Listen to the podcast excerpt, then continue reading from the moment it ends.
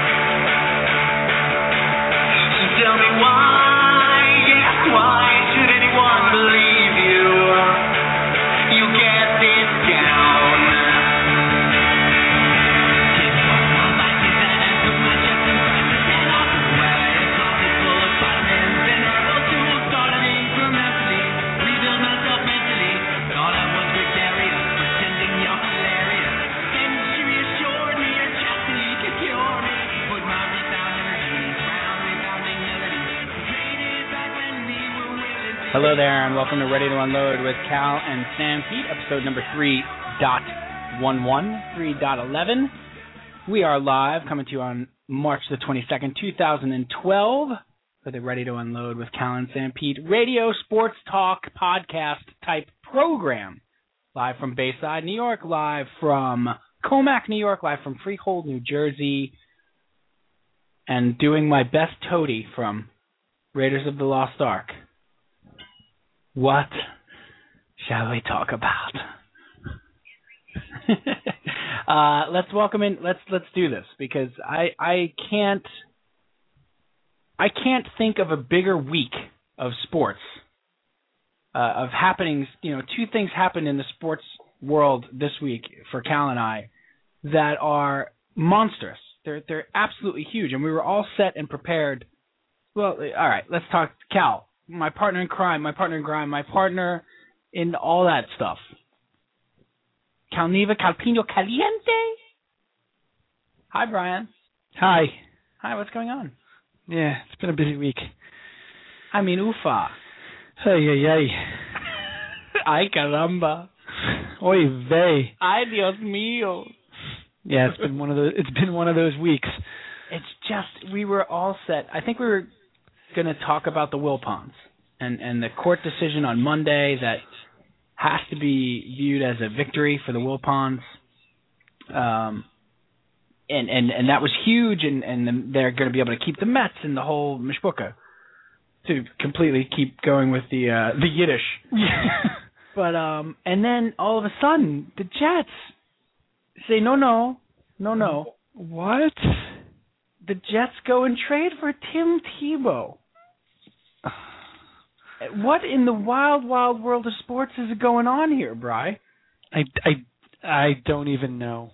I don't understand it. I don't pretend to understand it. It's that it doesn't. It's not real, is it? It's almost as if it's not real. I don't understand it. It's got to have something to do with the Mayans, right? I, it really has to be the end of the world. I mean, everything that's happening. I'll give you the I'll give you the two reasons I know, or one of the reasons I know it's the the Mayan calendar and the world is ending on December. What is it? Twenty first, two thousand twelve. December twenty first. Yeah. Uh, Ian O'Connor, who writes for ESPNNewYork.com, mm-hmm. wrote not one. Now, and and keep in mind, folks, Ian O'Connor is one of my more not so much liked sports writers here in town. Let's just say we all agree to disagree with him.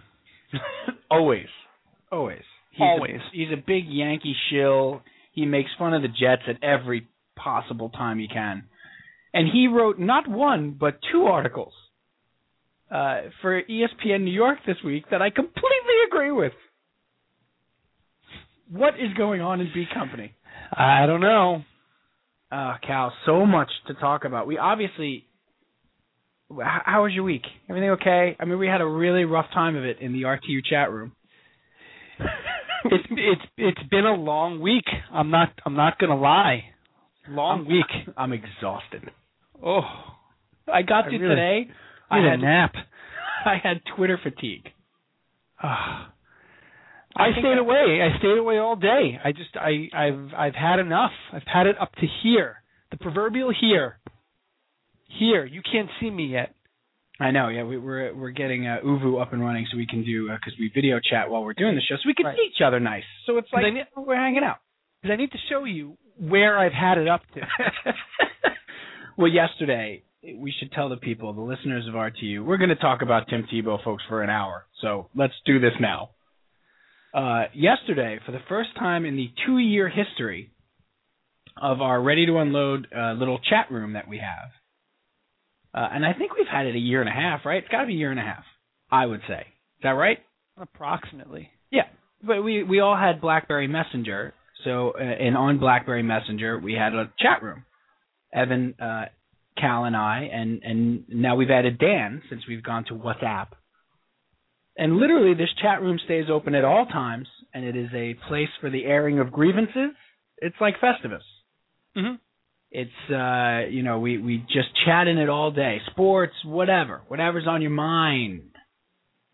And for the first time in the history of this chat room, things got so heated in debating Tim Tebow. Dr. Erestat Evan being for, everyone else in America that's a Jet fan being against. And I overstepped. I did, I admit it. I knew the minute I sent it, it was going to be bad news. Dr. Erestat and I have a long history of having these drop down knockout fights. Cal tried to intervene. We turned on him. we didn't mean to. We can laugh about it now, Cal, right? Sure, it's hysterical. oh, come on. We didn't turn on you. We didn't turn on you like you you tried to come in. You did accuse us of acting like 5-year-olds. Which which we were. I mean, pot, you know, if if the shoe fits, wear it. Oh yeah, I know. But uh, Dr. Erestat and I uh, took this this Tebow debate to a new level, and for the first time in the history of the chat room, someone left the room. Yeah, I mean that was that was a token leaving of the room. That was like, you know, I'm going to slam my hand down. I'm so angry right now. It was symbo- it was more symbolic than anything else. Yes, it was. It because it was it was literally like six minutes, and then his turned. Right. It's like when they when they're quiet at the United Nations or something. Like somebody when somebody comes up to the podium that they don't want to have speak, nobody applauds. I think I think the theme and, and the lesson out of all of this is um, uh, polarizing. Would probably be the best way to put it. It's Tim Tebow, everybody. I mean, uh, look, we we've we we we we we haven't even gotten into it yet. Tim Tebow is a ridiculously polarizing uh, figure. I mean, there's there's no doubt about it, and that was what. Wow, I said no doubt about it. Ooh, I'll put a quarter in. Sorry, I haven't said that in like a year though. Got to give me credit. I know you hate the no doubt about it. It's it's a it's a terrible, terrible cliched sports talk radio usage. Anyway, he's unbelievably uh, divisive, and he wasn't even here yet. we, did this all day yesterday, and the trade hadn't even been completed. Uh, and I, the funny thing is, okay, so Cal, let's let's frame it this. Well, should we bring in pop culture PJ first, and then get into it?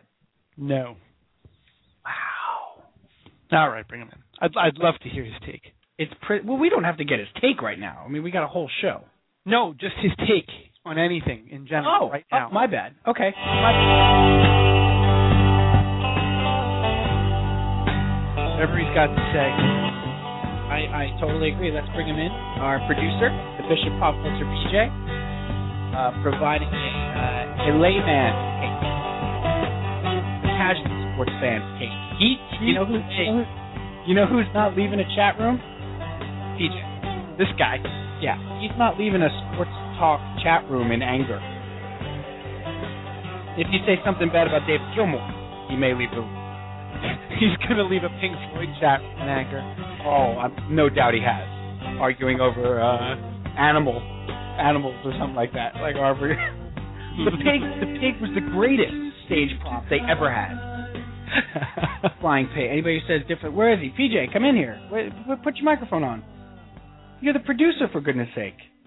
He might not be there. I did all this build up. He's on hold. I see his. He's in the studio. Uh, I'm sorry. yeah. I'm sorry. He's there. He is. Is what were you doing? What could you be doing? I am in the studio and I'm working on something Why are you yelling? Because I'm on speaker. Is that not necessary? I'll lower my voice. Why is it? Why? Why could you? Why, why are you yelling at us? I'm sorry. I don't know how good this phone is. Do you have headphones on or something, and you're screaming? I, you know what? I'm just turning into my dad. It's like he's underwater. Uh, He's underwater screaming at the top. Right. Right. Your mother said that fennel seed is not the same as aniseed. Don't buy it. There, now, now I'm my dad. uh, what's up, Peach? I found out that not everything that Snopes says is true or untrue. You can't always go by Snopes, wise ass. Wow, I I had no idea that the instant impression tonight would be your dad, and it would be so spot on. Cal, ask ask PJ where his dad was when Kennedy was assassinated. no, PJ. no, no, no, prank call, prank call. What? Can't ask. Can't talk. My about it. dad's got a shaky, uh, shady history when it comes to the early 1960s military service. Oh. You know those derelicts that they show on in uh in uh, JFK, Cal? The Yes. one in the middle, the one in the middle looks a little bit too much. The one in, the one in the middle looks remarkably like a cachopo, and was yelling about Snopes or aniseed or something. your dad, I always picture your dad just yelling. You know what would be great is is and not in like a bad way or an angry way. Uh, Cal, why are you doing that? He's very disturbing. Doing what? Go on. My dad just likes to be heard. He does, and he. uh We're going to tell the people uh what great radio this is. We're going to tell the people what what Cal is doing. Oh, Uh, someone's calling me. We're trying to call you on ooVoo so you can see what Cal is doing on the video chat. Who is that, Cal? I don't know. She's left over from the birthday party though. Oh, right. Joining us. Yep. Take a look at this, Peach. Uh, we have ooVoo. We do a uh, a group chat, a video chat for the show, so we can see each other and, and sort of feel like we're in the same room. And I got nothing on my. uh, I think my camera's disabled, by the way, and I don't see either of you. I love this free software. your camera's been disabled by your dad, who's Once again, complaining about free software. That's right. Maybe.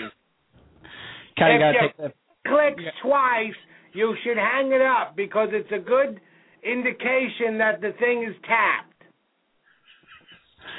Cal, you gotta get okay. Cal was holding up like a a face of like it looked like I don't know, was that uh Diego? No, that was No, it's Barbie. oh dear. It's a Barbie. Right, Barbie was in the place of Cal's face. Anyway, This it's kind of like I'm looking at it. It's a little bit like Rihanna Barbie, which is kind of disturbing in itself. So. is there such a thing? Uh PJ, would you ever get uh would you ever storm out of a uh, Pink Floyd chat room? Um, yeah, I, there's a lot of places I would storm out of uh, on the internet. I don't, I don't put up with the foolish people. Would it, would it, uh, obviously a sports talk one uh, when it's a discussion about Tim Tebow coming to the Jets? Would that be one? I don't know if I'd have any business being there. PJ, PJ, I don't know. I wouldn't what to say. PJ define foolish person, because you said if there was a foolish person, you would storm out. I would have more patience for someone who was possibly witty. I mean, if everybody's talking about one topic, and if someone's there to be witty and and you know drop some bombs, that's fine. That's funny. If someone's just there to be you know really annoying and sort of thirteen, um, then I would leave. Where do you stand on inflammatory? Someone who's just a provocateur, Exactly. uh, I would give him about three chances to join the conversation and not just be someone who's throwing Molotov cocktails at it, and then I would then I'd be gone. Would you would you leave or would you respond and then leave? Oh, I always respond. Okay, that's that's what I imagine. Yeah. Before there were before there were internet chat rooms, there were things called conversations, and I Never heard of always had a terrible habit of ramping up the level of the vocabulary until it was clear that I was the smartest guy in the room. Steve That's knows great. this. I do. Uh, I do. You uh, you had it. You really did have it down to like a linguistic science of of. Always with your ten dollar words. You always got to go with those. Yeah, the the end of the end of any discussion like that with PJ is always uh or always includes the feeling that I I don't know where or how we got to the point where he's using words I have no idea what they mean. A- and and I I'm pretty sure it's cheating. Like I'm pretty sure a number of them were made up. And Right, they pretty may not even be cheating. words. That's right. It was like I've having been a known it was like having a fight with a These Scrabble two words board. together in a sort of Joycean uh, portmanteau uh, type fashion. he's doing it. He's doing it again. He's doing it right now. Yeah. PJ, uh, how much do you love that Tim Tebow's a Jet? I got a quote. This is the quote I'm going with. Okay. It's from Cornel West. Oh boy, You know, you know that guy. I do. Big brain, but with the Don King hair. And the uh, the diastema the size of the Lincoln Tunnel. Yes, that's him. Well, you know, we're brothers in teeth, Cornel Um, and I. yes, you are. you you can't quite quite get a semi through yours, but that's okay. I happen to The- love Cornel West. I, I the quote I, is the quote is on- I I'm on cannot be time, I've read optimistic, but I am a prisoner Okay. to hope. I am. Say it again. I cannot be optimistic, but I am a prisoner to hope. That is your feeling on Tim Tebow. With wow, first of all, you just elevated the conversation to a place that Cal and I cannot keep up. And with your ten dollar words again, what do you want? A free soda? For God's sake. And uh, that's that's magnificent. I think that's exactly what every Jet fan is is going through right now. I mean, I think that really sums it up. Well, We- we- Cornel West was not talking about the Jets, but I've decided to apply it to the Jets. Are you sure? You know what? No, I'm not. Are we sure? He's down in Princeton. He could be a Jets fan, I'm sure. Here's the thing, brothers and sisters, about Tim Tebow. I uh, I love Cornel West. Now, brother brother Sanpete knows. Uh, I love I love Cornel West on real time. I love him, absolutely love him. He's, He's one of incredible. Um, that is uh, that that really, I, Cal. I think the best way to approach this, uh, and PJ too, because we do need after yesterday's debacle of a of an argument, we really do need a moderator. And and keep in mind, it was not Cal and I arguing; it was uh, Evan and I arguing, and I I made the classic uh, uh, provocateur blunder. Uh, and I've known Evan as long as I've known Cal. We've known each other for 30 years. And I should have known the minute it left my mouth that this was not going to go well, especially after a, this was at 9 o'clock on an entire day of debate. Literally started debating this at like 8.30 in the morning. Well, who stormed out? That's what I missed. Evan stormed out for, again, very symbolic reasons. I mean, he came back six minutes later. He literally did. It was it was a lot like or like the Olympics, like when one when when a country wins that nobody wants to see and they don't stand for the national anthem. Like it was definitely for show. But I made the classic, uh, as Vizzini would say, you made one of the classic blunders. I I said you're wrong. I didn't say I feel you're wrong. I didn't say I think you're wrong. I said, "Well, Ev, I'm sorry, you're wrong." And that that's what set it off. Instead, if I had said I think you're wrong, we wouldn't even be having this discussion right now. at that point, you might as well have just said, "Ah, you lost," because that's that's how it was. That's how it came out. Yes, You became who you rail against. Yep, I did. Well, and and I the the sad part was I wasn't frothing at the mouth. I wasn't be I didn't feel like I was irrational. I wasn't emotional. I was at the same time taking a beating on email from my giant fan quote unquote friends. I'm Some now- friends. Yeah, I'm now in the habit of using friends very loosely. But yeah.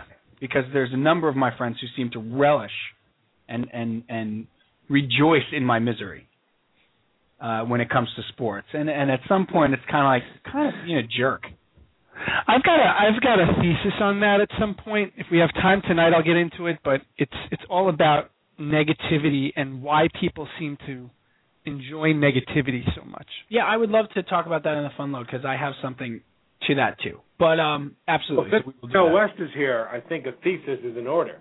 That's right. yeah, exactly. But he, uh, but I I made the classic mistake of not putting I think before it. Had I put I think, we would have been fine. So it's I did. very it's very difficult for that kind of situation to occur via a chat on your tel on your cell phone. Absolutely. You know, it's not you're not even like typing on an actual keyboard. No, exactly. So there's typos all over the place because I still have not mastered the iPhone touch typing. And uh, you know, I but I you're absolutely right, Cal. I basically called him a jerk. I mean, it was akin to being like you lost and hanging up on him. That's what it was. Right. And I didn't, you know, darn it, I didn't mean to. I really What- didn't mean to. What you should have done was kicked him out of the room and then continued to make your point. That's right. I could have Right. I could have taken him out of the chat room. Right, just kick him out. I could have Keep done, could I have made it making your you? point. I did it. And, and then be like, "Hello, are you still there?" My, my point.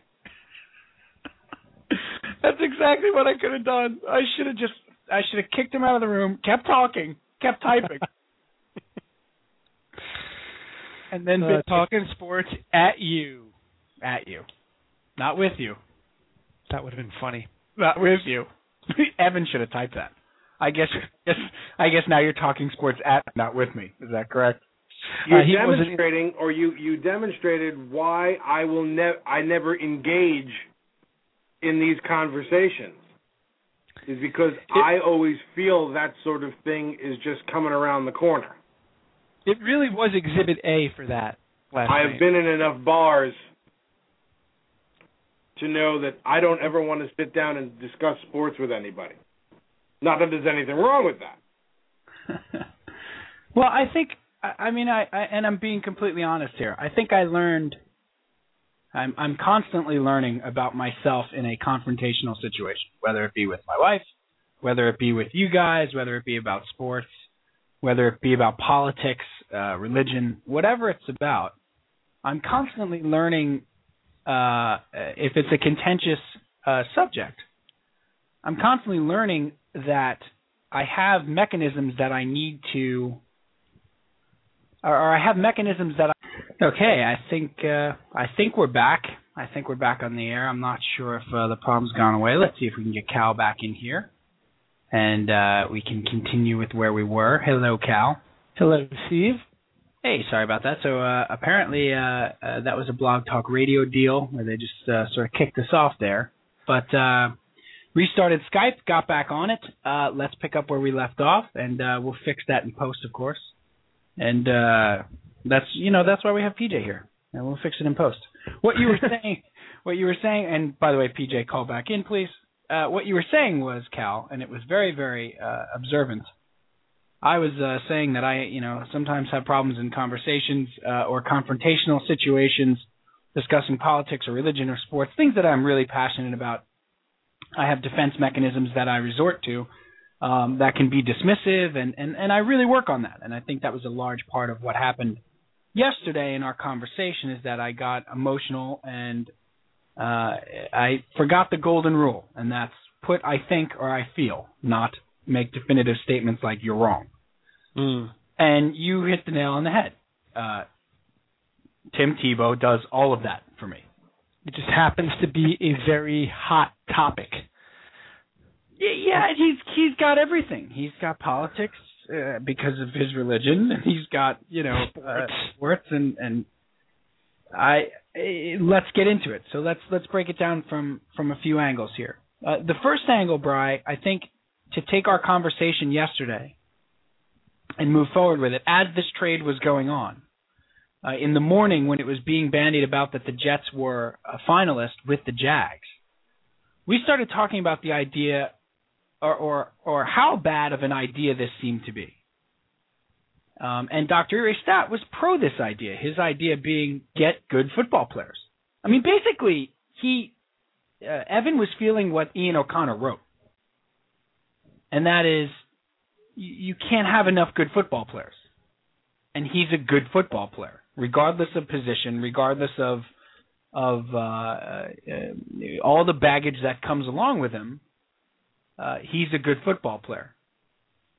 What was difficult, I think, for you and I and Dan, our buddy Dan, who is also an innocent bystander in the chat room, to to sort of it seemed like sort of impress uh, to Ev was he Tim Tebow is a special situation, and we found that out uh, tonight, Cal. We found that out when the guy comes in his own private jet, and they've already with his number on the back, and they've already signed uh, you know, they've already started selling jerseys and people are Tebowing with Rex Ryan and stuff. He comes with a very special set of circumstances. He's the most popular player in the NFL. So yesterday we were right. Is that not the basis of, I think, the disagreement? And I think what a lot of Jet fans are feeling, or were feeling yesterday, was why do this? Why make this move? So let me ask you first, from your gut, from your gut, from down below. All right, your heart and your gut. Is this was this move strictly publicity? Uh, no, no, I don't. I don't think it was strictly publicity, but I think it would be disingenuous of the team, as they have been saying, to say that this was strictly a football move. Clearly, it wasn't. There's no way it was. It was. It was just a football move. I think there was. Uh, there were definite football reasons for making the move, but it was not 100% football. Uh, a 100% uh, football move like they are painting it as. There was clearly uh, money implications and press implications, and I think there's a lot to the fact that the Giants just won the Super Bowl and they were looking to make a splash. That's my opinion. So that's Woody Johnson, right? I mean, we we can agree on that. I mean, the Giants have won two Super Bowls in the oh, last yeah. four years, and after the last one, he went and got Brett Favre, and after this one, he went and got Tim Tebow. So I, I think the answer is the Giants need to stop winning Super Bowls. I mean, I think that's the solution here. Let's knock it off, Giants. That's enough. Two and four years, four and twenty-five. We're good. That's you should be good for a while. Right. The last two Super Bowls have now resulted in Brett Favre and Tim Tebow. And Tim Tebow. And and our team, uh, the uh, our team, the team that we root for, doing ridiculously stupid things, or at least on paper. right now, because we got we have to walk through the evolution of how how our thought process has gone from yesterday morning at eight o'clock till right now at ten o'clock Thursday night. And I feel like it's very interesting, especially after listening to Sports Talk Radio, listening to Mike Francesa, listening to Joe Benigno and Evan Roberts a little bit, just to to Boomer and Carton, all the local stations, even Michael Kay, uh, although that was very brief. Um, it was simply because he had Tannenbaum on. Um, You're a better man than me. And also last night, I got to be honest, Cal, I stayed up. I watched uh, Tannenbaum's press conference. I followed his teleconference live on Twitter, and, I, and then I watched his live press conference on SNY, and then I listened to Tim Tebow's teleconference with the New York reporters last night. So uh, yes, we need to follow the other, but I think we're feeling what a lot of Jet fans, the majority of Jet fans, are feeling you have a quarterback in Mark Sanchez who's coming off a shaky year. His confidence is, is, is very low. on the football field. I think his confidence got a huge boost when they gave him the contract extension after their flirtation with Peyton Manning. And you know what, Cal? We said this on the show two weeks ago. I don't care that they called Peyton Manning. They called Peyton Manning. They said, "Is he interested?" The agent said no, and they moved on. There's nothing wrong with that. And as a matter of fact, they've been pretty honest about that too. If if Peyton Manning had said he was interested in coming to the Jets, of course they'd talk to him. Every team that doesn't have a quarterback named Brady, Eli Manning, Aaron Rodgers, or Drew Brees, maybe Philip Rivers and Ben Roethlisberger, should have been talking to Peyton Manning. You know, my, I haven't really agreed with a lot of Mike Tannenbaum what he said during his media tour today, but the one thing he said was about Peyton Manning. He says uh, any one of the other 31 t- uh, teams in the NFL would have been doing themselves a disservice if they didn't do their due diligence on a future Hall of Famer. Exactly. Uh, so, so you, you can't kill them for that. And even you know Mark Sanchez was uh, basically said, "Well, it's Peyton Manning. Come on now." So you have Mark Sanchez in a very sort of delicate, precarious situation where a lot of the fan base doesn't believe in him, doesn't think he's ever going to be the guy, is ready to bail on him. and you certainly had to bring in a better backup than Mark Brunell. So they signed Drew Stanton, who is a serviceable backup, but nobody's going to call for if Sanchez throws three picks in a game. Okay? And then so that's a, so that's what you have if you're the Jets. And then you give Mark Sanchez an extension, which it's not fifty-eight million dollars, folks. It's not. It's two point seven five million dollars more than he was already guaranteed, except it makes it over two years instead of three. Right. Meaning that their obligation to him is only another two years instead of three years. And to get rid of that extra year and have it just be an option year, it cost them two point seven five million dollars more in guaranteed money. So stop. Stop. It was basically a contract restructuring. That's what it was. Glorified. Okay, so there you have Sanchez. And then Peyton Manning's going to the Broncos, and the bright, shiny toy is out there for Woody Johnson. And they changed their entire offseason philosophy to go get Tim Tebow. And they had a chance to get out, Cal. They did. It was as if Tebow had prayed to God, and God was giving him a way out. now, so so that's where we stood, and then the deal took a long time, and then they botched the deal because there's a, there was the uh, insinuation that the the Jets had not read the contract properly, and there was this 5.1 million dollar clause, and the Jets didn't know about it, and they went ahead and tweeted the deal, which again reeks of this being a publicity stunt mm-hmm. and not being for football reasons. Tell me, so so Cal, this all goes down yesterday. They had an out, right? They had an out at the last minute. The Jaguars could have come in and and and now supposedly the Jaguars offered a fourth and five million dollars. Right. We don't know. Says that yeah, we don't know that for sure. Well, he said it didn't happen. He said it didn't happen, but I think John Elway said that it did. And and Peter King today uh, stuck to his guns and said, "Look, you know," because I, I I even tweeted him. A bunch of people tweeted him and said, "You know, are you calling are you calling Tim Tebow a liar?" Because Tim Tebow, you know, Peter King said no, he chose the Jets because of the coaching staff uh, and the ownership in Jacksonville didn't want him, and et cetera, et cetera.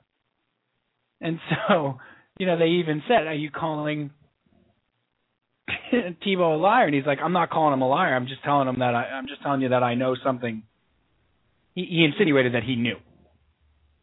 So you know, take that for what it's worth. Well, but I I don't I I would not be surprised if he you know he had some sort of a choice or something like that. I, I mean, but are are are you saying Tim Tebow is a liar? I'm saying Tim Tebow is not gonna. Uh, I might. Of all, uh, no, I, I, I, personally, I, I personally would be careful about accusing him of that. But that's just I, right. I listened to the to the presser. Like I said, I listened to the presser last night, and and I I thought the kid handled every question as best he could. Okay. So, and that question came up, and he sort of just said, "No, I mean, I really didn't know much about what was going on with the process." So whether he's a liar or not doesn't make a difference. I would, I would be surprised if he chose the Jets. Wouldn't you? I, I from from the get go, I couldn't understand why he would want to come to the Jets.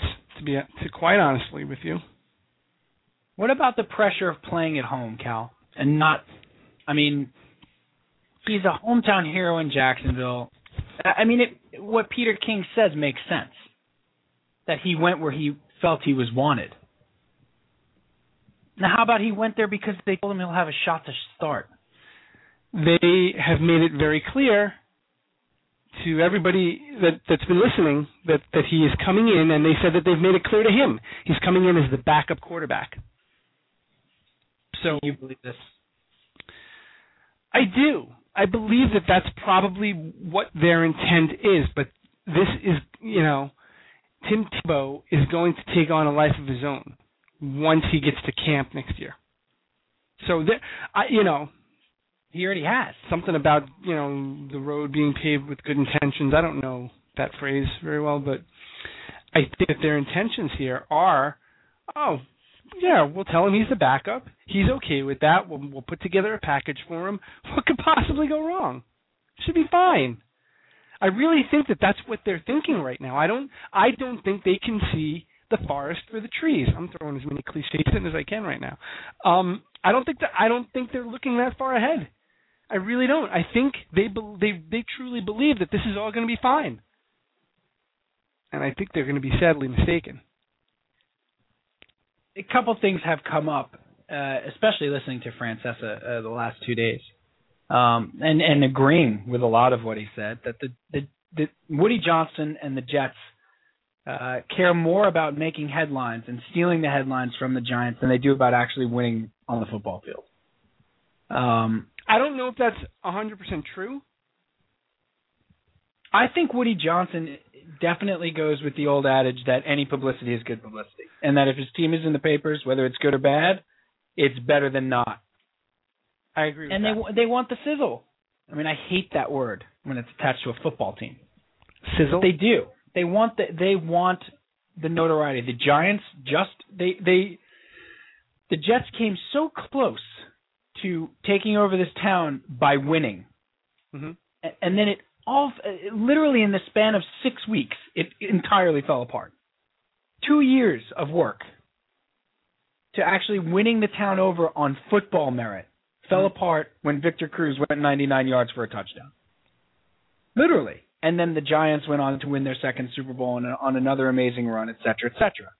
So they they resort back to this mentality of well we gotta we gotta change we gotta get the conversation we gotta get people talking about us again. How are we gonna do it? Oh, Tim Tebow's available. Let's go get Tim Tebow. Like without even thinking through what it actually. And I think you're right. I don't think they can see the forest for the trees. I mean, Francesa asked Tannenbaum that about six times tonight Mhm. or today in his interview, and said, "You have an enormously pop, enormously popular, enormously. The the backup quarterback is the most popular player in football. He's the most popular player in the NFL, and his fans. I've said this for two days. His fans are legion, and they are sycophants. They do not care what the team does if Tim Tebow is not playing. They will cheer against the team if Tim Tebow is not playing. They they don't care. They don't care about the Jets. They want Tim Tebow to play. So there's I, I, I had no problem with them bringing it. I would have rather they went and got Matt Flynn. Right. I would have rather they went and got Kyle Orton or or uh, uh, uh, Jason Campbell. But they wouldn't have. No, because there's no sizzle in it. And and they don't bring his his skills to the table. You know? That's all right. We're going to get into the I can be talked into this part of the show, Okay. but we're not. I I can't get there yet because I can't wrap my head around how they can't understand how the Jet front office can't understand that they started a quarterback controversy the minute they made the trade. Well, There's a quarterback controversy. He's not coming here to to be a backup. but that's where I mean, I know I know he's coming here to be a backup, but I'm saying he doesn't know he's coming here to be a backup. right. Well, And he, and, he, and the media the media is never going to just let him be a backup. Well, he knows he, he knows he's coming here to back up, but that's he doesn't intend on being a backup. Let's put it that way. Yeah, I- but and and his intentions, I, I I don't doubt for a second that he'll probably be a great teammate. You know, I don't. And and one thing that has not been talked about at all today, and Cal, it really makes me scratch my head. Like I stayed up and listened to that teleconference last night. I'm sure you'd like checked out a transcript of it or something like that. You like you did some homework on it. How is it that that the guy who has the number one rated show in sports talk in New York couldn't be bothered for the for the biggest story in town that he was going to talk about for the next you know for for the next six hours the next day he couldn't be bothered to read a transcript or even yet listen to the teleconference because if he had he wouldn't have uh, completely been wrong today when he said uh, uh and and you know uh, he nobody mentioned that Tebow and Sanchez are friends they and uh, inexplicably, Cal, Mike Tannenbaum didn't even know that they had spoken. Now I'm sure Mike Tannenbaum's head is spinning. He's doing Prob- interview yeah, after probably. interview and stuff like that. But Tebow said last night on the press conference that Sanchez called him, left him a message. Tebow called him back. They had a great conversation, and they're old friends. As Tebow put it, I've been blessed to be friends with Mark for a number of years now. Had to had to say blessed. Right. Well, no, but no, but I, I'm I'm I'm teasing a little bit. But oh, only a little. he, he and Sanchez are, are friends. They've been friends for three years. And and and according to Tebow, they're good friends. I I don't doubt that they that he has either had the conversation with Sanchez or will have the conversation that says, you know, I'm I'm gonna no no no no no no that the conversation will be, listen, I'm gonna come in here and I'm gonna try to I'm gonna try to be the starter. Like I could see him being honest with Sanchez and letting him know this is what my intention is. I I don't know. I, I well, that's I don't know. Uh, okay, if that's the case, could you see Sanchez having the conversation with him yesterday and saying, "Hey, pal, I'm the starter here." I mean, I mean, do they have to take it out and show it to each? You know what I mean? Like, is it a gunslinging thing? I well, This is what they've created. They, well, right, and and just just to tie up this point of the of the matter, I find it beyond incomprehensible that they can't see that this is what they created. Yeah, that I mean, that's that's that's what is that's what we were mystified about yesterday. That's what we th- that's what the argument was about. I mean, that's what the big argument with Evan was about in in essence. Was that you know at Dr. Iray's point, and and it's a point that's been made in a lot of places is, if Sanchez performs well, there's no problem. Right, but it's and and I I don't believe it's that simple. I don't I don't either. I don't, I don't. e- I, I, I, I, because it's Tim Tebow. If it was somebody else, it would be that simple. right. If it was anybody else, to be honest um. If it was literally anybody else, it would be that simple. You know, Yeah. I saw somebody write today, Cal. uh, uh, What do you think of this? Sanchez could throw for four thousand yards, thirty touchdowns, and they could go eleven and five and win three and go back to the AFC Championship game.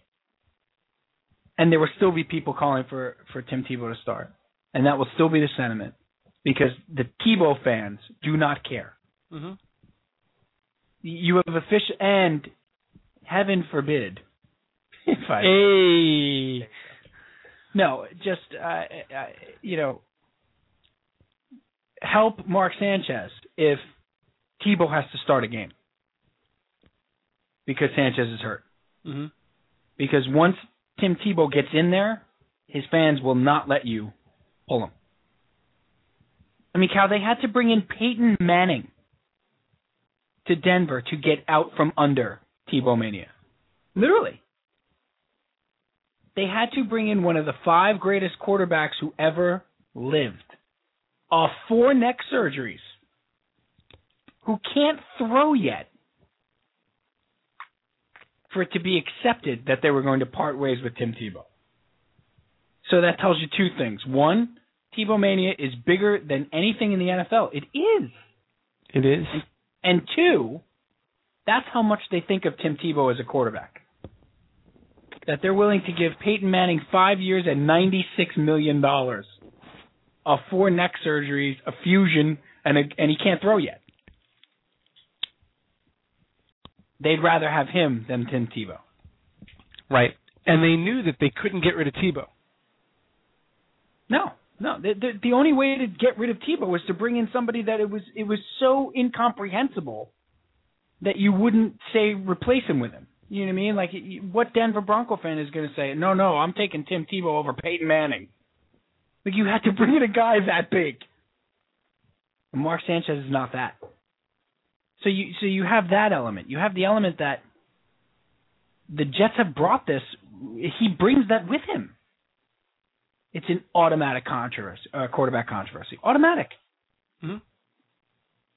So how the Jets don't see that, and how Mike Tannenbaum kept saying today in the interview with Francesa, and what I was going to say was Francesa seemed to have no idea that Sanchez and Tebow had spoken.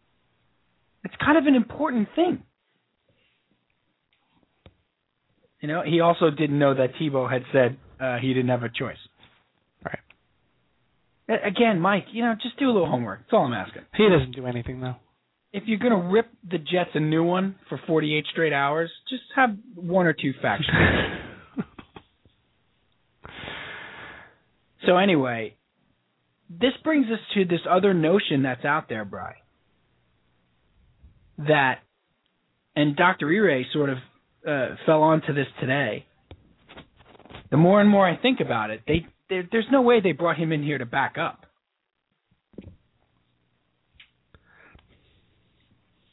And you had callers saying today, and people, and and the sentiment today that uh, Tebow will be the starter by week eight. You know, this team starts out two and three. It's going to be Tebow time. Yeah, like I don't buy that. I don't. I don't buy that they brought him in to start. That that's the end game here. I don't buy that. I I agree with you because I don't think at the end of the day that Rex Ryan and Tony Sparano, along with about, in my opinion, again, it's just my opinion, 95% of the coaches in the NFL think he's an NFL quarterback. Think that Tim Tebow is an every down NFL quarterback.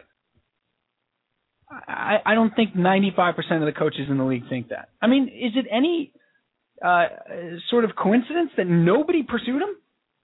Nobody. I mean, a couple of teams. Yeah, not you know. But nowhere Nothing. near what you would think. Right.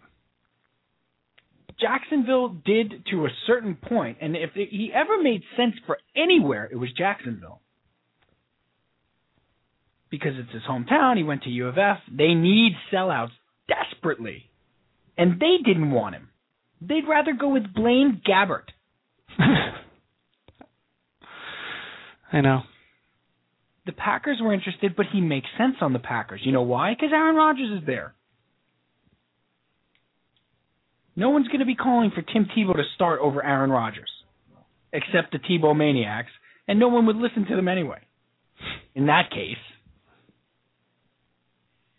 who was another team that was interested? Miami. Well, that's because Miami is nobody wants to play for Miami right now. No one. hmm That's what my buddy Dave. I was talking to him the other day. He's a big uh, Dolphin fan. My buddy from college, hmm from Buffalo, inexplicably. Uh, probably the same as you, Marino, and he's just sort of stuck with him. Right. Loves the Dolphins. I was IMing with him before pre TiVo, PT, and uh, I said, "How did you guys not get Flynn?" He said, "He's like Steve. I'm telling you, nobody wants to play here. No one. Nobody wants to play for this owner. Nobody wants to play here." He's like Peyton Manning didn't want to play here. Matt Flynn didn't want to play here, and we have his offensive coordinator. he doesn't want to play here. So anyway, um, no one wanted him, Cal. The Jets wanted him because he sells tickets. And because they wanted to make a splash and take that that's it. That's the that's the only reason I can think of. Because he brings all this other ancillary crap that they don't need. hmm Now, do you do you think that Rex Ryan and Tony Sparano think he's a, a an NFL starting quarterback, or do you think that they view him as a novelty? I think they view him as a novelty, but more than just a novelty. I think they view him as a really uh, a really unique piece that nobody else has and An they excellent novelty, right? uh, and and they see they really are kind of frothing at the mouth for the opportunity to create something that nobody else has. right. Let's know? take out of the equation that the Wildcat nobody really runs it anymore. It doesn't really work. And the last, I don't necessarily think it it doesn't really work, Bry. I don't think it works to the. I don't think as it can, effective. How about that? Yeah, it can't. I don't think it can work for twenty percent of your plays in a game. Like if you run sixty plays in a game, 20, 20 of them can't be the Wildcat. I mean, Uh, that's just not going to work. Right. You you want to sprinkle it in for five plays? I think it can still work for sure. What it le- what it leads me to think is that Tony Sparano might have something else in mind, where Mm. it's it's kind of a an you know an, the evolution of the Wildcat, but it's something different that maybe we haven't seen before. It's That the two maybe- quarterback offense. That's what's coming. You know what, Pete? You're you're making a joke, but somebody wrote that today. I'm not making a joke. It was I'm not used making in a the joke. it was used in the 80s. I can't remember what, what college it was used at. But essentially, you have two offenses. Okay, Yes. you have Sanchez's traditional offense, and then you have Tebow's uh, single wing offense, which is essentially what he run. It's not a wildcat; it's a single wing. Mm-hmm. Um, and i if you score, you stay on the field. If you Yes. If you if the if uh, if a drive ends in a field goal or a touchdown, you go back out there for the next drive. If a drive ends in a punt or a turnover, the other team comes out on the field and plays. Well, that's kind of what I was thinking, and I'm also thinking that perhaps it was Sanchez who requested that Tebow come to the team. Now you're just talking crazy. Go on. They're friends. They are. They're friendly. Let's not say, you know. No, they said he, it's, Tebow said that they've been friends for years. Okay, Tebow so said they've been friends for a number of years. they're friends for years. They do things drastically different. Uh, Schottenheimer is gone. What's the offense going to be? Someone floated a, a, a funny thought balloon, and Sanchez grabbed it and said, "You know what? Maybe with two viable young quarterbacks, we make an offense that works. And if you score, you stay on the field." I, wow, This this this is something that to me is plausible. it's outside the box. I'll tell you that much. I'm saying it's not all back office. Uh, Mark Sanchez would be the greatest team player in the history of team players if that's the case. Which he can't be because Tim Tebow already is. That's correct. My bad. And that's why the Jets go public with that big Sanchez signing the contract picture. Hey, look Well, at no. our guy signing his signing his, his contract extension or whatever the hell it was. I, I I will tell you, Peach, that's something new that the Jets are doing. They've done it for all the guys that they've signed for the last few. All right. But but to your your your uh your Oliver Stone moment here. That's what We're I talking about a coup d'etat, gentlemen, with Lyndon Johnson waiting in the wings. Um How would that pull Cat Lyndon in the White House? did not think we were going to get a math owl in JFK. Um, Dog don't hunt. that dog don't hunt. They sold that lemon to the American public. Um, That man picking rat poop out of pepper. Instant impression. um, Sanchez? Sanchez did sign. It's on the plane inexplicably. Yeah. Um, Sanchez did sign a twenty million dollar guarantee for the next two years. Yeah. The week before this happens. Yeah. So San- Sanchez goes in and says, "Hey, Tebow's available. You know what? Go get him. Why not? I'm not. I'm not going anywhere. You can't cut me. You, No. you can't. You can't cut me. When I, I see, I could, I could see them approaching uh, Mark Sanchez because they said they did. They said they spoke to him Yeah. and saying, "Hey, we're gonna go. We're thinking about getting Tebow. What do you think?" And Sanchez saying, "You know what? I'm friends with the guy. You get him as a backup, right?" you know, and and them saying, "Yeah, we are. Yeah, why not? Why not? We already have the Wildcat in there." And then this this goes to your theory, Cal, because you know what Tannenbaum sort of let that slip yesterday in the first press conference. He let it slip that there's going to be a package of uh, some Wildcat stuff, and then another package that no one's seen before. There it is. The, the, that was the I, I that was the quote on the t- Twitter feed. hmm It was that like a package that no one's seen before. So maybe you're right. I, I, I, I just I, I that's that's what I think is going to happen. And yeah, and, and you brought up, you brought up a very good point. Tebow doesn't run the Wildcat, so all of this, you know, Tebow's going to run the Wildcat. He doesn't run the Wildcat. That's not that's not what he does. no, so he's I- not Brad. He's not Brad Smith. He's not Brad Smith, and and I wish Mike Tannenbaum would would stop referencing Brad Smith when he's defending this trade because it's going to be a completely different situation. Yeah, I, I, think now now we get to the defense of this portion of the show. Uh, because what's happening, Bry, is that it's being slammed, and the team is being slammed so mercilessly, um, and rightfully so. I mean, they're a laughing stock right now, and nobody wants to see their team be a laughing stock. That they're starting to force me to defend it. Yep, that's what happens, and and it's the uh, it's it's kind of um, it's kind of like the Wilpon scenario, where everybody just piles on and piles on and piles on, and then finally it you know, hey wait a minute, only we can talk about our team like that. You can't all talk about our team like that. Now now I want this to succeed, even though I was grossly against it 24 Even though hours I- ago. I hate it so much. I know. It is though. It's it's it's it's it's my crap pile. Mhm. You know, it's a crap pile, but it's my crap pile. How dare you? How dare you Animal. my team like that? Well, I started I started to get like you know the Giant fans taking glee in this and and really ragging on me. Really. Taking every opportunity and people having a party on Facebook. I couldn't even go on Facebook. You know, you, couldn't. You just every other post was a Tebow joke or you know, Tebow prayed to God to go to a winning team. Not today, Tim. You know, blah blah blah blah blah, and no ring circus and all this stuff, and Francesa with a, you know, calling them a laughing stock and not having the courage to do so to to Tannenbaum's face. Did you see what he did, Cal? He wrote it off on Namath. So He- Namath, Namath, Namath said it's a publicity stunt, No.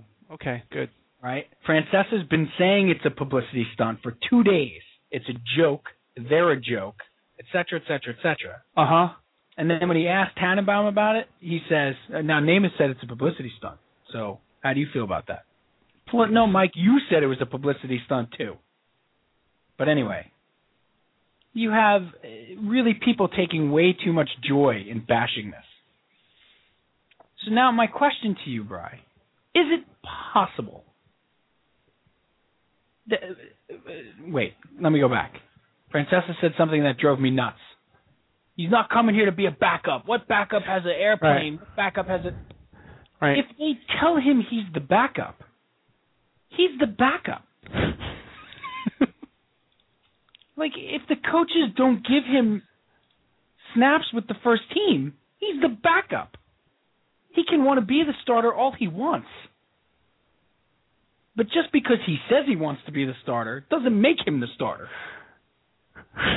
he's coming. He's not coming here to be the backup. Right. Well, no, actually he is. He kind of is. That's his role. If they tell him he is, he is. And if you think for a second that they, and, and this is what I don't understand, or nobody's really talked about, which is an issue, or, or not an issue, but a point of discussion that we've just talked about is, do you really think the Jets coaching staff thinks Tim Tebow's a better every down quarterback than Mark Sanchez?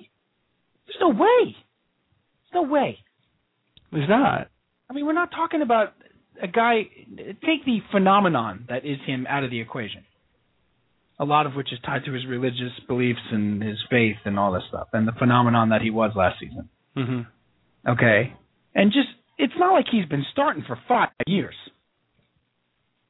He started 11 games last year, and he had the lowest passer percentage in the history of like the NFL for like 11 games.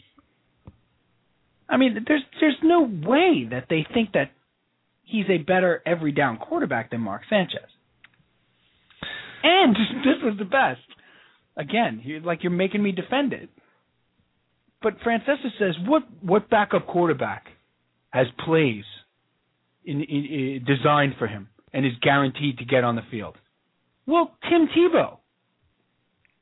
If your backup quarterback is Tim Tebow, you design plays for him to get on the field. You know, sort of like the Broncos did when they drafted him. what kind of question is that?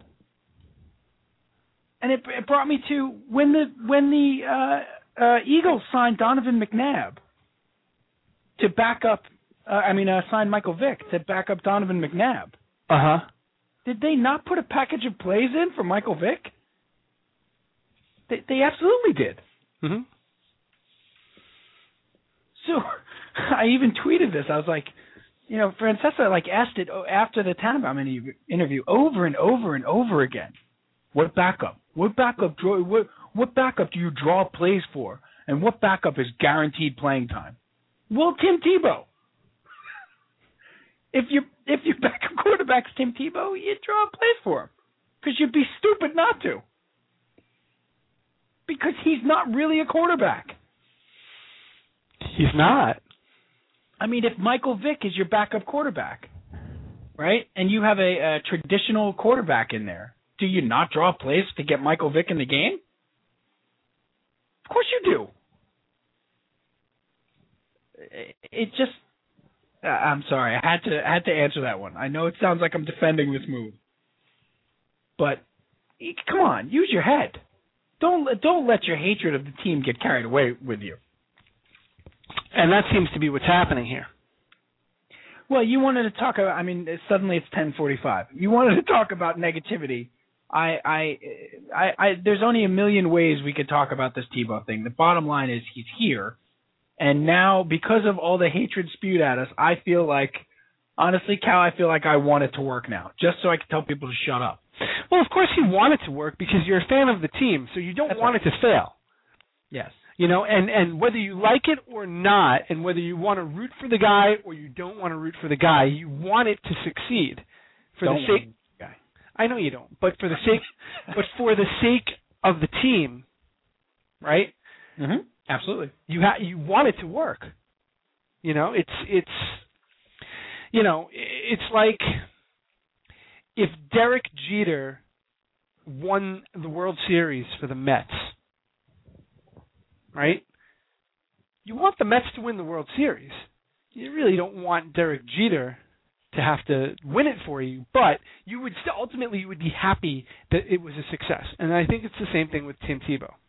Well, two things there. One, I tried to bring that up to the Giant fans that were ripping on me, who are also Yankee fans for the most part. When I said that, uh, well, you guys know what this is like. You had to root for Clemens, and they wrote back, "Yeah, but Clemens had talent." Oh, okay. Right, so Tim Tebow doesn't have any of that. He doesn't have talent. Right. Right. And also that that also implies the other thing that he's not being brought here to be the starting quarterback. Has everybody missed that? Yes, because that's the sexy story, Steve. The story is that they're bringing Tim Tebow in, and and they're going to create a quarterback competition. They want to light a fire under Sanchez. This is exactly what I said. Why was exactly why I said this was that you get a quarterback controversy the minute you trade from, whether you want one or not. Just his presence.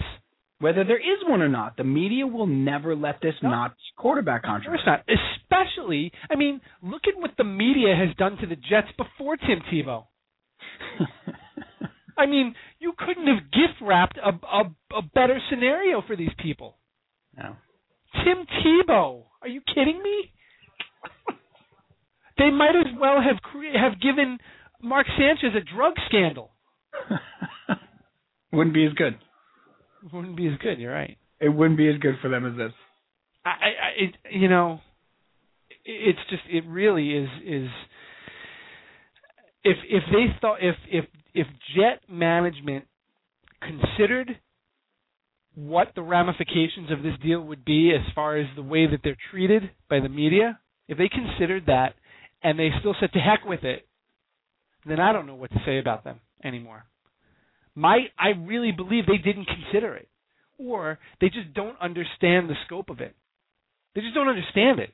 I re- you know that that's the only explanation here is that they just don't understand. Like they might think, oh yeah, and he said Tannenbaum said it. Uh, you know, he brings a unique uh a, a unique set of followers with him, and and we understand that that there's going to be some, you know, there's going to be some uh, extra interest in him, and we're gonna we're gonna manage that.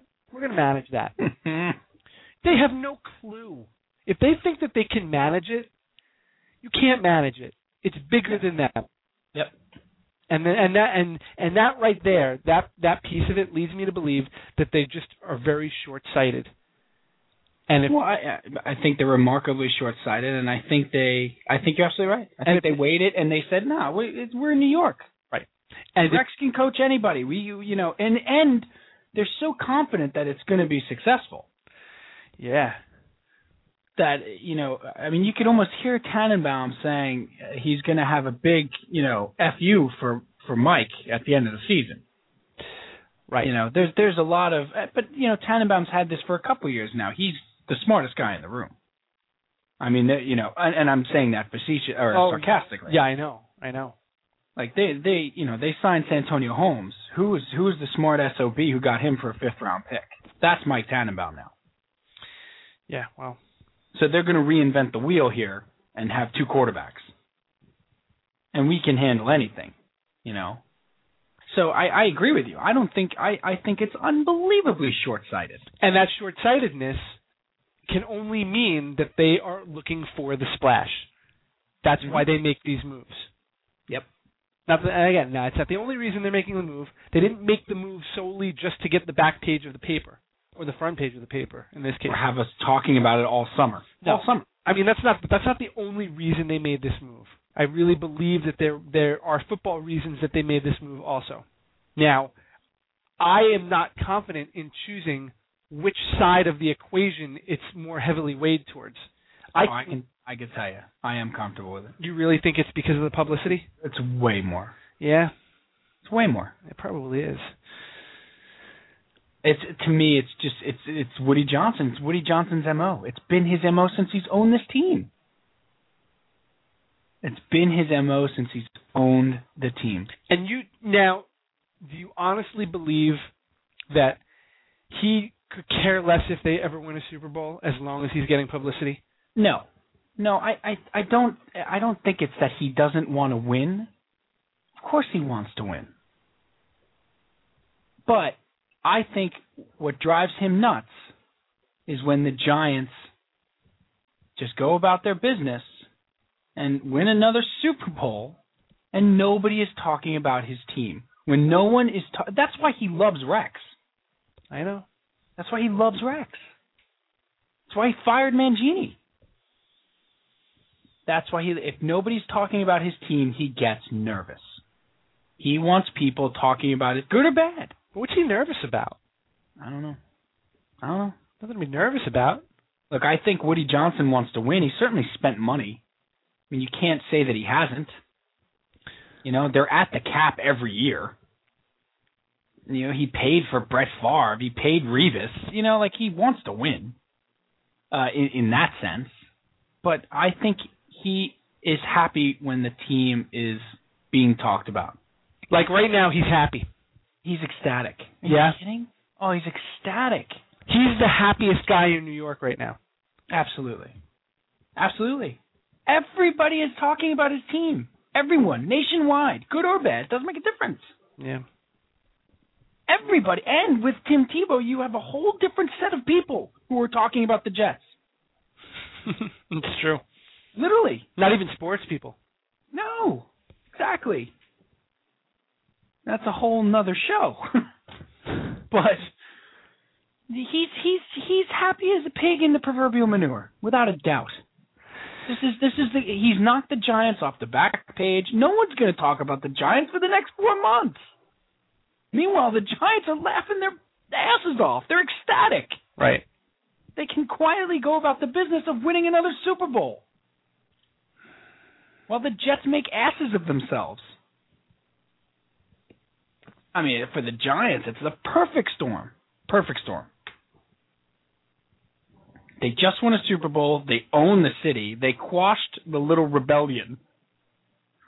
You know, with uh, T- uh Coughlin playing Grand Moff Tarkin. and I could just see him before that game. we will then crush the rebellion with one swift stroke. he does bear a striking resemblance to uh to Grand Moff Tarkin. Charming. to the last. Charming to the last. You may fire when ready.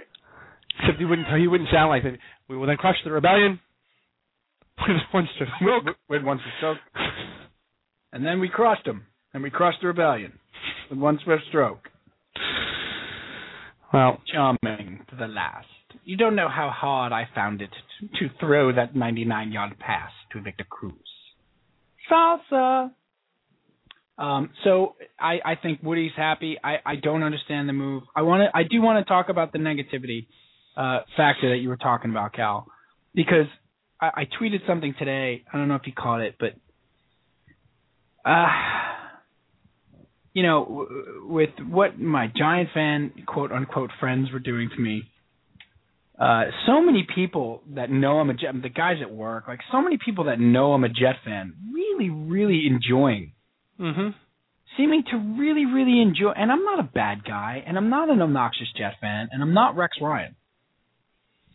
Okay, I'm not Rex Ryan. Like we Jet fans, we're not all Rex Ryan. You know, I don't, I, I, I don't understand why the joy in misery. You know, add on to it that I'm a Met fan, and you know, people had a party with me this week. I mean, tell me, I'm start drinking tonight. Like, Uh, I'll speak. So, what did you want to say about that?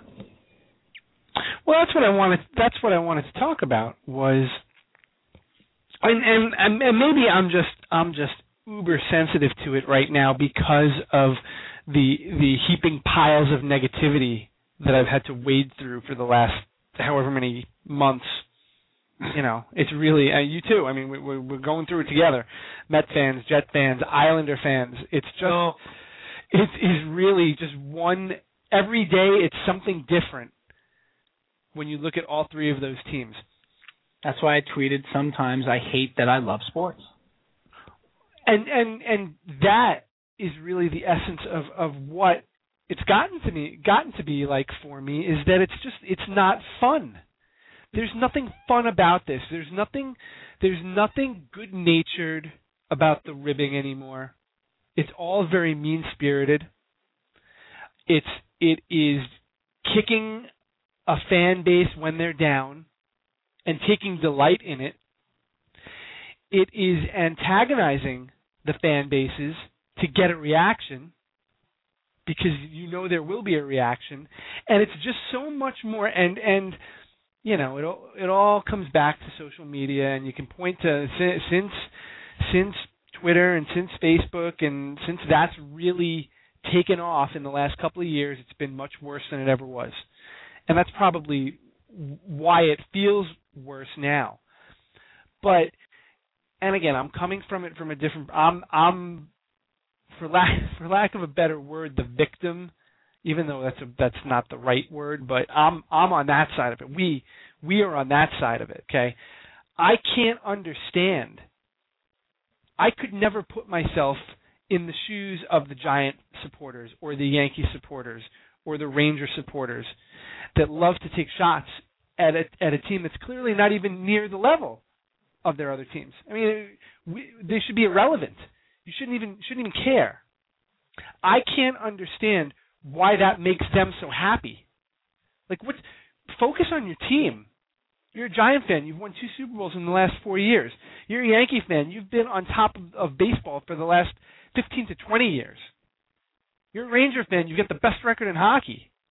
Why? Why is your first instinct to take a shot at the rival who means nothing and is clearly going through a really bad time? So my my whole point in that is that I just I don't understand it. I don't understand why negativity and and when you stop and think about it, it's not just sports. It's it's everything. People Yeah. seem to love negativity, and I just don't understand why. Does it make them feel better about themselves? I I, I mean, we we that takes us into a completely other uh, you know genre, but uh, what do you think about that? Well, there's a couple things that you hit on that are really, really uh, sort of uh, important. The first one is taking in specificity and saying the Jet fan, right? Now, the, the Jets have been a, a loudmouth team of late. The coach took on the Giants, took on the Giant fan, said we're taking over the city, et cetera, et cetera. Um, and then, of course, had it all collapse in their face. Lost to the Giants. The Giants went on and won a Super Bowl, etc. So the Giant fan to the Jet fan has always is, has always been the big brother. But then they again they quashed the rebellion. So what I've noticed is that the Giant fan treats the Jet fan like they're Rex Ryan. Like it it's it is mean spirited because and and they think that they have a right to do it because Rex Ryan is a loudmouth. right. See, like what? It, so so that's in specificity. That's with the with the Jet Giant thing, but the overall mean spiritedness of it is very prevalent, and to me, it's. And, and I, I said this to these guys today. Like, why are you taking such joy? I didn't make this move. What was their answer though? Like I can't. It, it's the same. and this is what I was gonna say. I'm being a wuss. Oh, I can't. I can't take it. So stop being a wuss, or or come root for the Giants. That was their other answer. Eh, not too late. Come root for the Giants. So essentially, I have to root for another team because your fanhood is superior to mine. I, how, how has this happened? some and and you know some of these fans really come across as they feel like they're better people because they root for a better team. Well, look, we- we've had this with the Yankee fan for years, and we we happen to be lucky enough to be friends with really good Yankee fans. You know, but there are a lot of Yankee fans who actually think they're better people Yeah. than Met fans. Like rooting for the Yankees doesn't make you a better person. Like it's it's insane. But what gets me, Bry, is the idea that like the Giant fans that were ragging on me today. And I gotta say this. I gotta say, McWalters, the biggest Giant fan that there is, who hates the Jets, has been great. Has absolutely been great. Well, not initially, No, no, but but even when he sent the ha ha ha, but he backed off.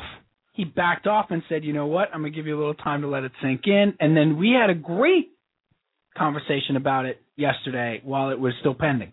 Great conversation about it, and he was really great about it. And I think that's because I changed my tack towards him, in that I really went out of my way to be happy for him. Wasn't happy that the Giants won the Super Bowl, but I was happy for my friend that he got some enjoyment out of that game. And I was genuinely, I am genuinely happy for Kevin because he loves the Giants so much. You know, but and and again, I you know what we're saying may sound a little victimy, but that's just because we're on because the teams we root for happen to be on the wrong side of it. But what it, was almost as if I traded for Tim Tebow. Mm-hmm. Like you, like you're It making personal. Right, like you, you you're making fun of me as if I made the as if I was Mike Tannenbaum, like I had any say in it. You know, the the the Jet fan, the Met fan with the Wilpons, like we don't have any say in this. I, there's nothing I can do about the Wilpons owning the team. Nothing. There is nothing I can do. I cannot go. They're still going to own the team. And now they're going to own the team forever. Yes, and and and we may have to do a special RTU over the weekend on that. uh, but I, I and then I'm going to deprive myself of going to a baseball game to spite the owners. Well, that's sort of dumb. Why do I have to do that? I don't hate the players. You could be a Yankee fan. That's, but you know, what? I I just don't understand why it seems like when it, it just does seem mean spirited at some point. At some point, it's like I thought, like, aren't we friends? Yeah, but it's but it but it's beyond. Like I said, it's beyond that. It's beyond people that you know. It's the media. Look at the way the Yeah. writers Yeah, antagonize the fans. they do. Well, know? I I don't know what it's like in other cities, Cal, but I I do know here in New York that has become the uh especially for the for the Jets and the Mets and and and for the teams that are the little brother quote unquote in town. Uh that has become the go-to tactic. Uh, for for the B reporters or for the guys that cover the team, it's it's extraordinarily antagonistic towards the fans.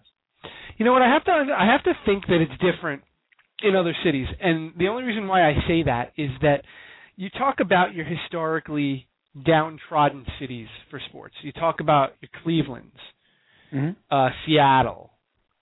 Um, what's another one? Just just I, I can't think off the top of my head. Cities that have teams in every sport. Chicago. I mean, with the with the Cubs, you know. Well, Chicago. Well, Chicago's a little different because of because of my point here. The point is that here in New York, we just happen to have a scenario where we've got the Cleveland of sports teams, but you also have another half of sports teams that are successful.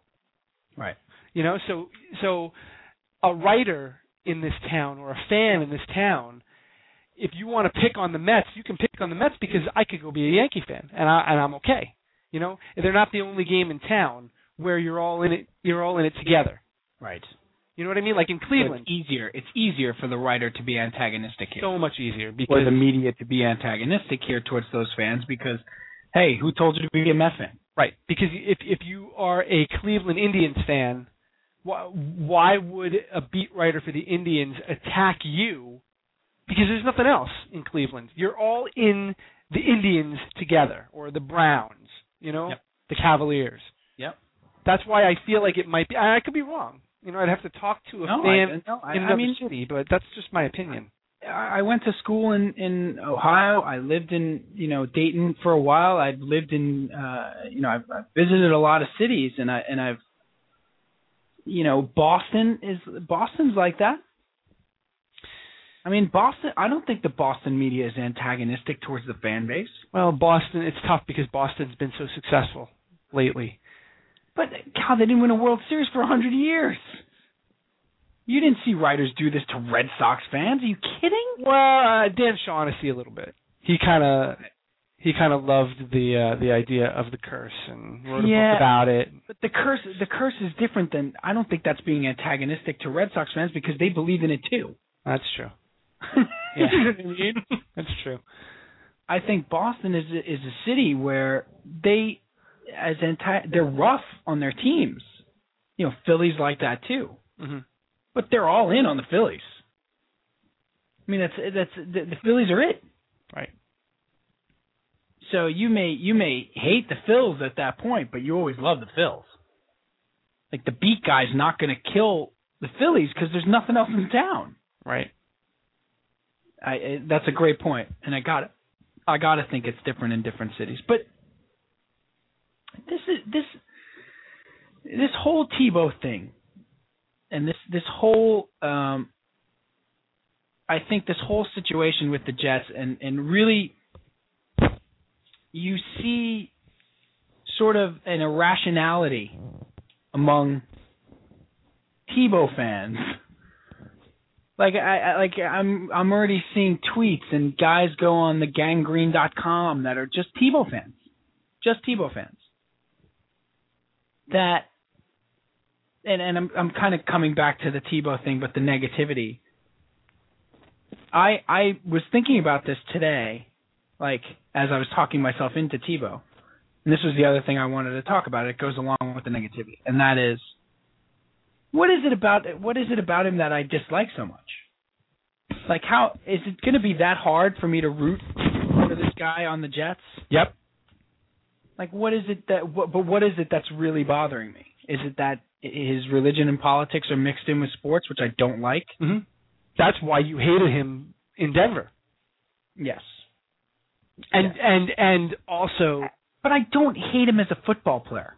I don't. no, you just you just disagree with him with his his beliefs as a person. No, it's not even that I disagree with his beliefs. No, no, No? that's not. I respect fully his right to believe whatever he wants to believe. I feel that, and if we're going to say it, let's just say it. I feel that certain uh, uh, things, like his uh, commercial Mhm. uh, that ran during the Super Bowl. Uh, for that particular organization, there are things that that organization believes that I don't. okay. And I feel like a professional athlete sort of uh, doing that is sort of mixing things that I don't like mixed. That, that's me. That's a personal thing for me. I don't like political statements with my sports. I don't like it. It's fair.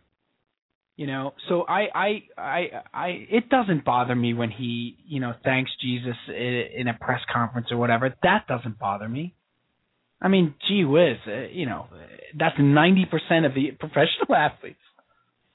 You know, that doesn't get me. It's it's the um, sort of using your position to uh, proffer uh, maybe political and or religious views that I don't think belong together. You know, it's it's it's the argument about an actor making a political statement, and you always hear, "Hey, shut up and act." You know, you know, like I like I don't really I don't really care what Alec Baldwin feels about you know Obama or whatever. Like people get all upset or whatever, right. and I think that's ridiculous. I mean, because what Alec Baldwin's not allowed to have an opinion because he's an actor. But on the same token, his opinion doesn't mean more because he's an actor. Absolutely, And I think sometimes it's it's played off that way, and that that rubs people the wrong way. absolutely. You know, No, nobody ever says that about religion. that's true. You know, you never see. Uh, you know, you, you you really don't see that. It's almost like you can't say that about espousing your religious beliefs. I don't like you- when the Pope talks about acting. What'd you say, Bishop? What? Oh, man. what, Chewy? What's that, Chewbacca? Um, that was another Now he's now he's really doing it. Yeah.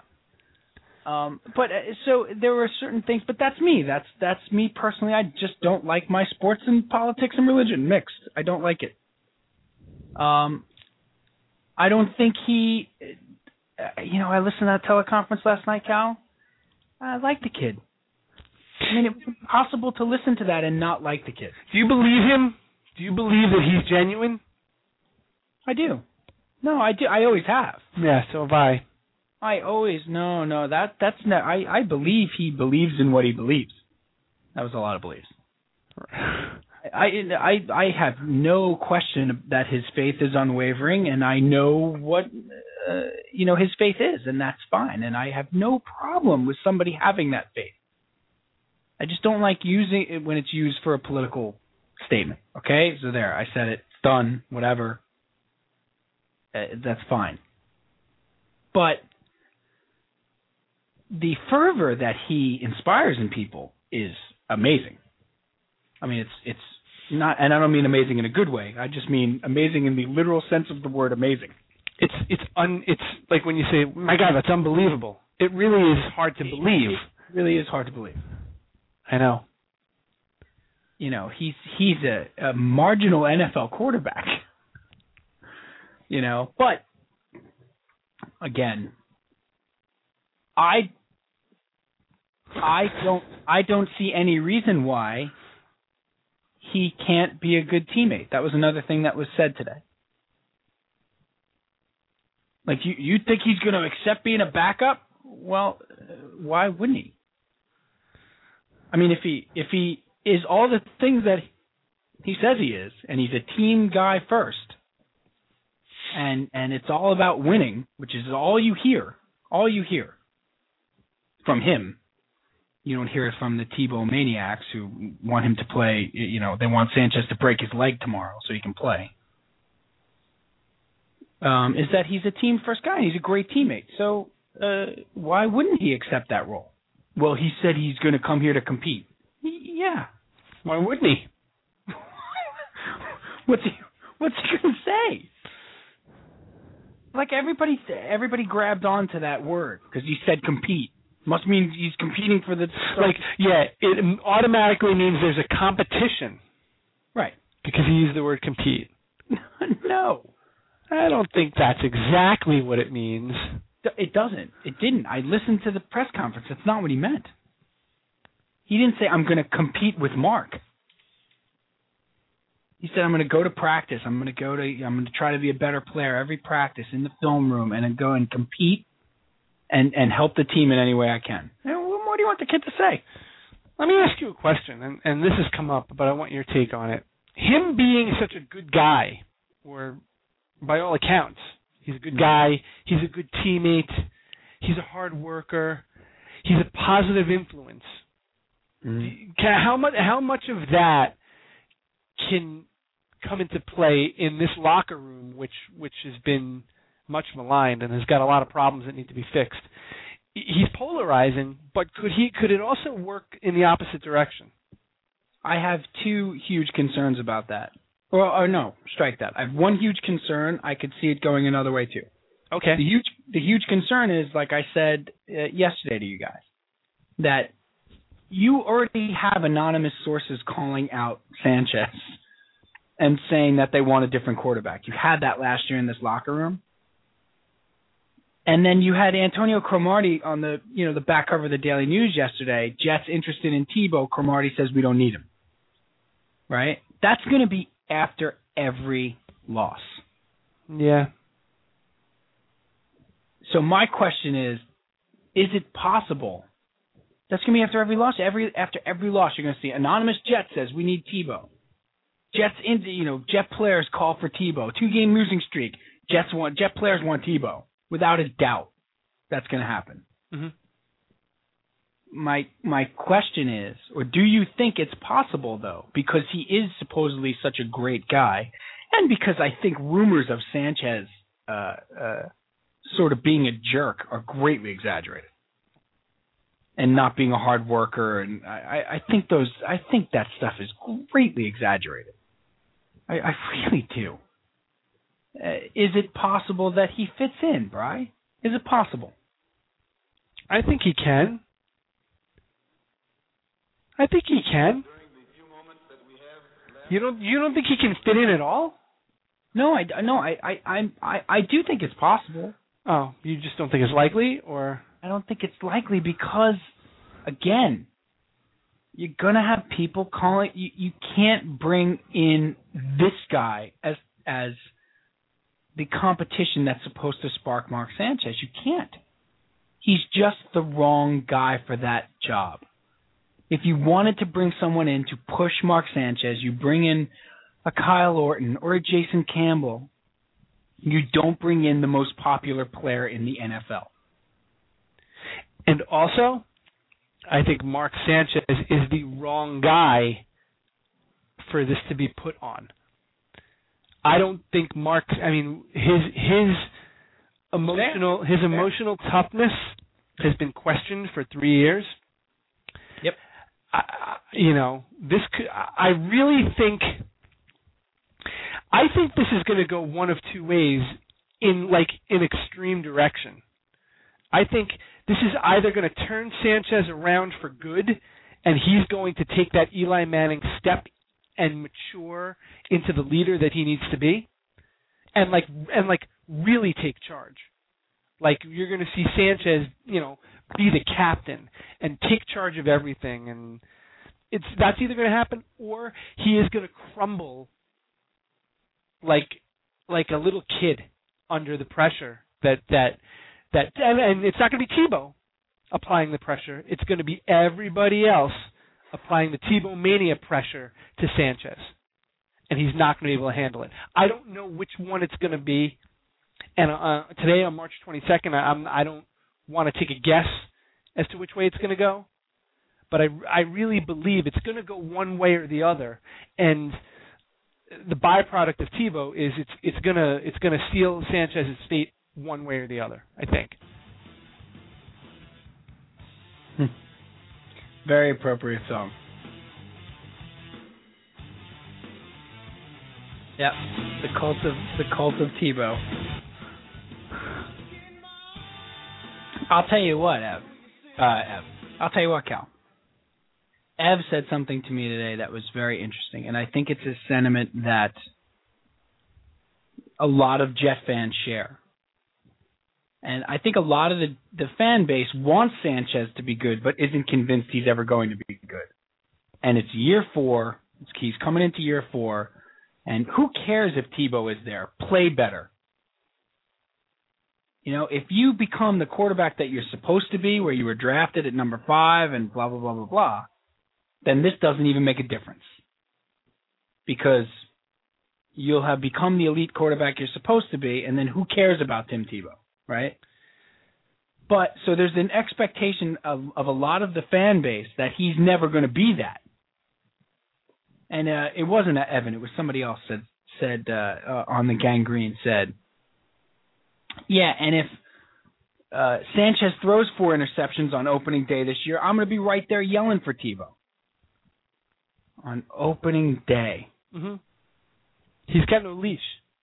He's got no leash. It's gone.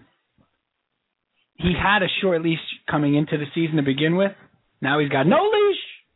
He's got twenty-one million dollars though, but he's got no leash. Guaranteed. That is guaranteed.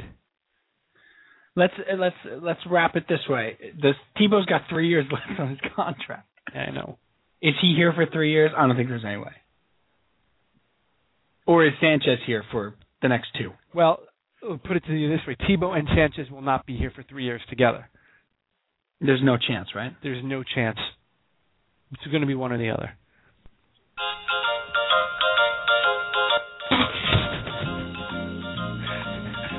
Exactly. That sounds good.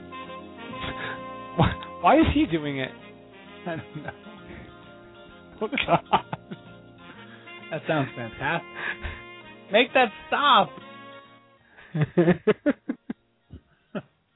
Here, wait.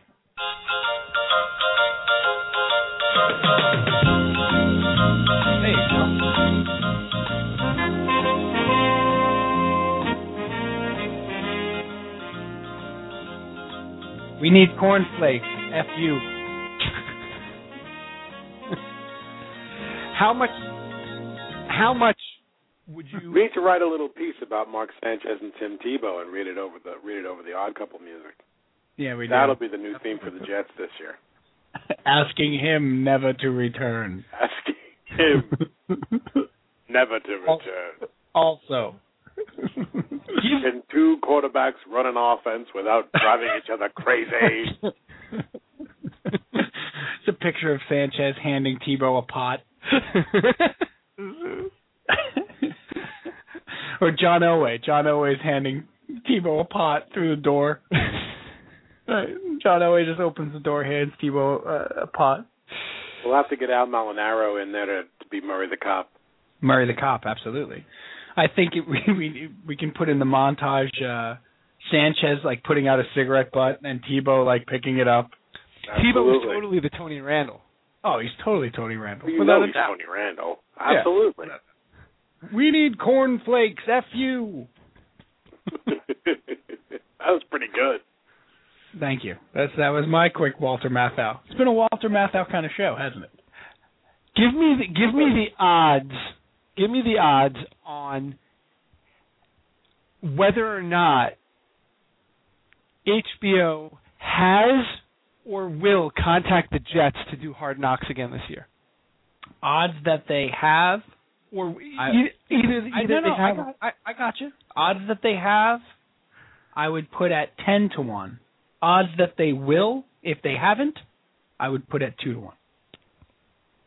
I might even put those odds that they will, if they haven't, at two to five. They have to, right? So like, so like, you have to bet five dollars to make two. I mean, is is is, is there any doubt that Oh, they I- they'll be the first team, and and they'll do it too? And and I got to be honest with you, Cal. Kind of want to see it. Oh, I need Everyone to see. Everyone wants access to this one. you didn't Yeah. want to see it before. Now I do. Oh gosh. Because because you know what? Now I want to see Tim Tebow talking to Antonio Cromartie. he was the guy I was thinking of. Now I that that conversation needs to be on video. Needs to be Uh, because not only not only not only has Cromartie said that they don't need Tim Tebow, but Cromartie has eight children with nine different or nine children. What is it? Nine with eight? I don't know. I get confused. nine with eight in seven cities. Nine children with eight women in seven cities. Right. You saw the the great joke, right? Yeah, I did. We can say that, right? I don't. I mean, it's Why not? We're not. We're not bound by any Catholic organization. What what do Tim Tebow and Antonio Cromartie have in common? Neither one of them believes in birth control. Clearly. There it is. There it is. Thanks. We'll be here all the week. Try to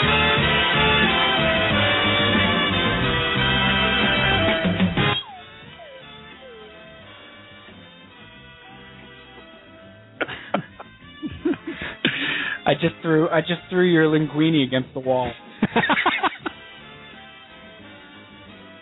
Mama, Mama, you're just like Antonio Cromartie and Tim Tebow.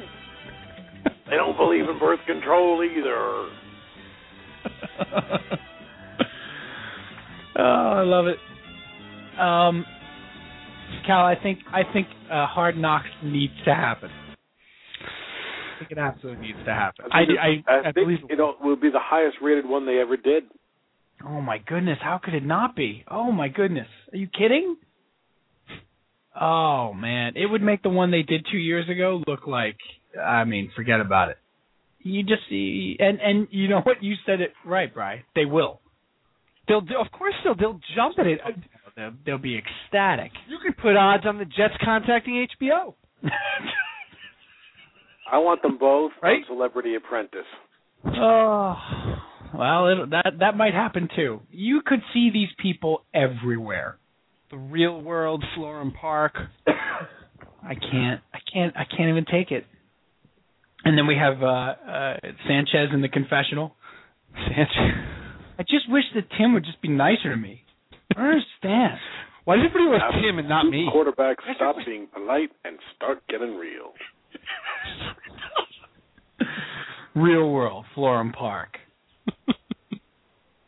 it's got like Antonio in uh, like scratch letters. right, like scratch letters. I, I don't care. Cromartie's every confessional for Cromartie would be like, I don't really care. What did you say? What did you say about me? I don't care. Right. Antonio get paid. Tone. Hey, can I, Santonio Holmes. Right, Santonio Holmes. Oh my goodness. Hey, can we can we say this, Bry? Don't you think I now deserve to have them sign Braylon Edwards? Uh, yeah, Like, haven't I earned that? you have. I mean, come on. You want, come on. You want Braylon back? oh, forget about it. I've been campaigning openly for a month for Braylon. He's put up uh, signs in the hallway. He's sticking leaflets in your locker. It's gotten awkward between Braylon and I. I think I'm actually Braylon- Twitter blocked. He's got mysterious hands, that Braylon Edwards. I love him so much. You It's like the awkward. beard.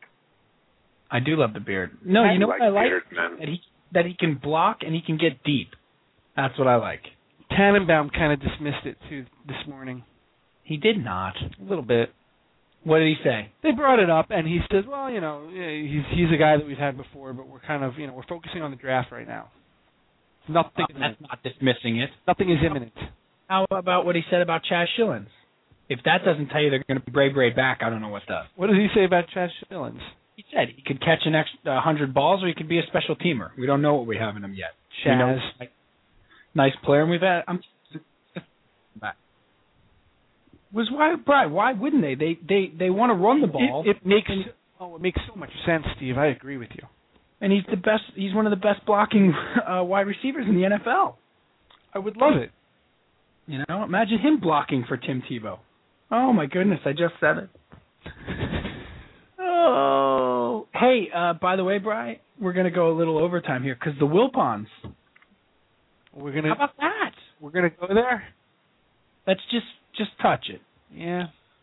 Like your like your dad, you know, your dad at a little league when we used to play little league, you know. He used to say like the big kids, all you gotta do just you don't have to hit the ball easy, just touch it. You don't have to kill it, just touch it, Yeah. and it'll go. he was a, a regular Charlie Lau. You know what you never got out of uh, Ralph Calvi? You never got to show him where you live ever. I guess not. No, he just he, you never got that. He had more practical advice. For a fat kid like me, it was just just touch it. Just put just put the bat on the ball. It'll go. Chubby. Your father never Get off fat. get off fat. Get off fat. Did he just say big fat pig? I believe he did, sire. Did he mean me? I think so. Oh. Oh. Um, no. Uh, the Wilpons are going to uh, continue to own the Mets, Brian. Forever and a day. How do you, honestly, uh, uh, how do you really feel about it? I hate it.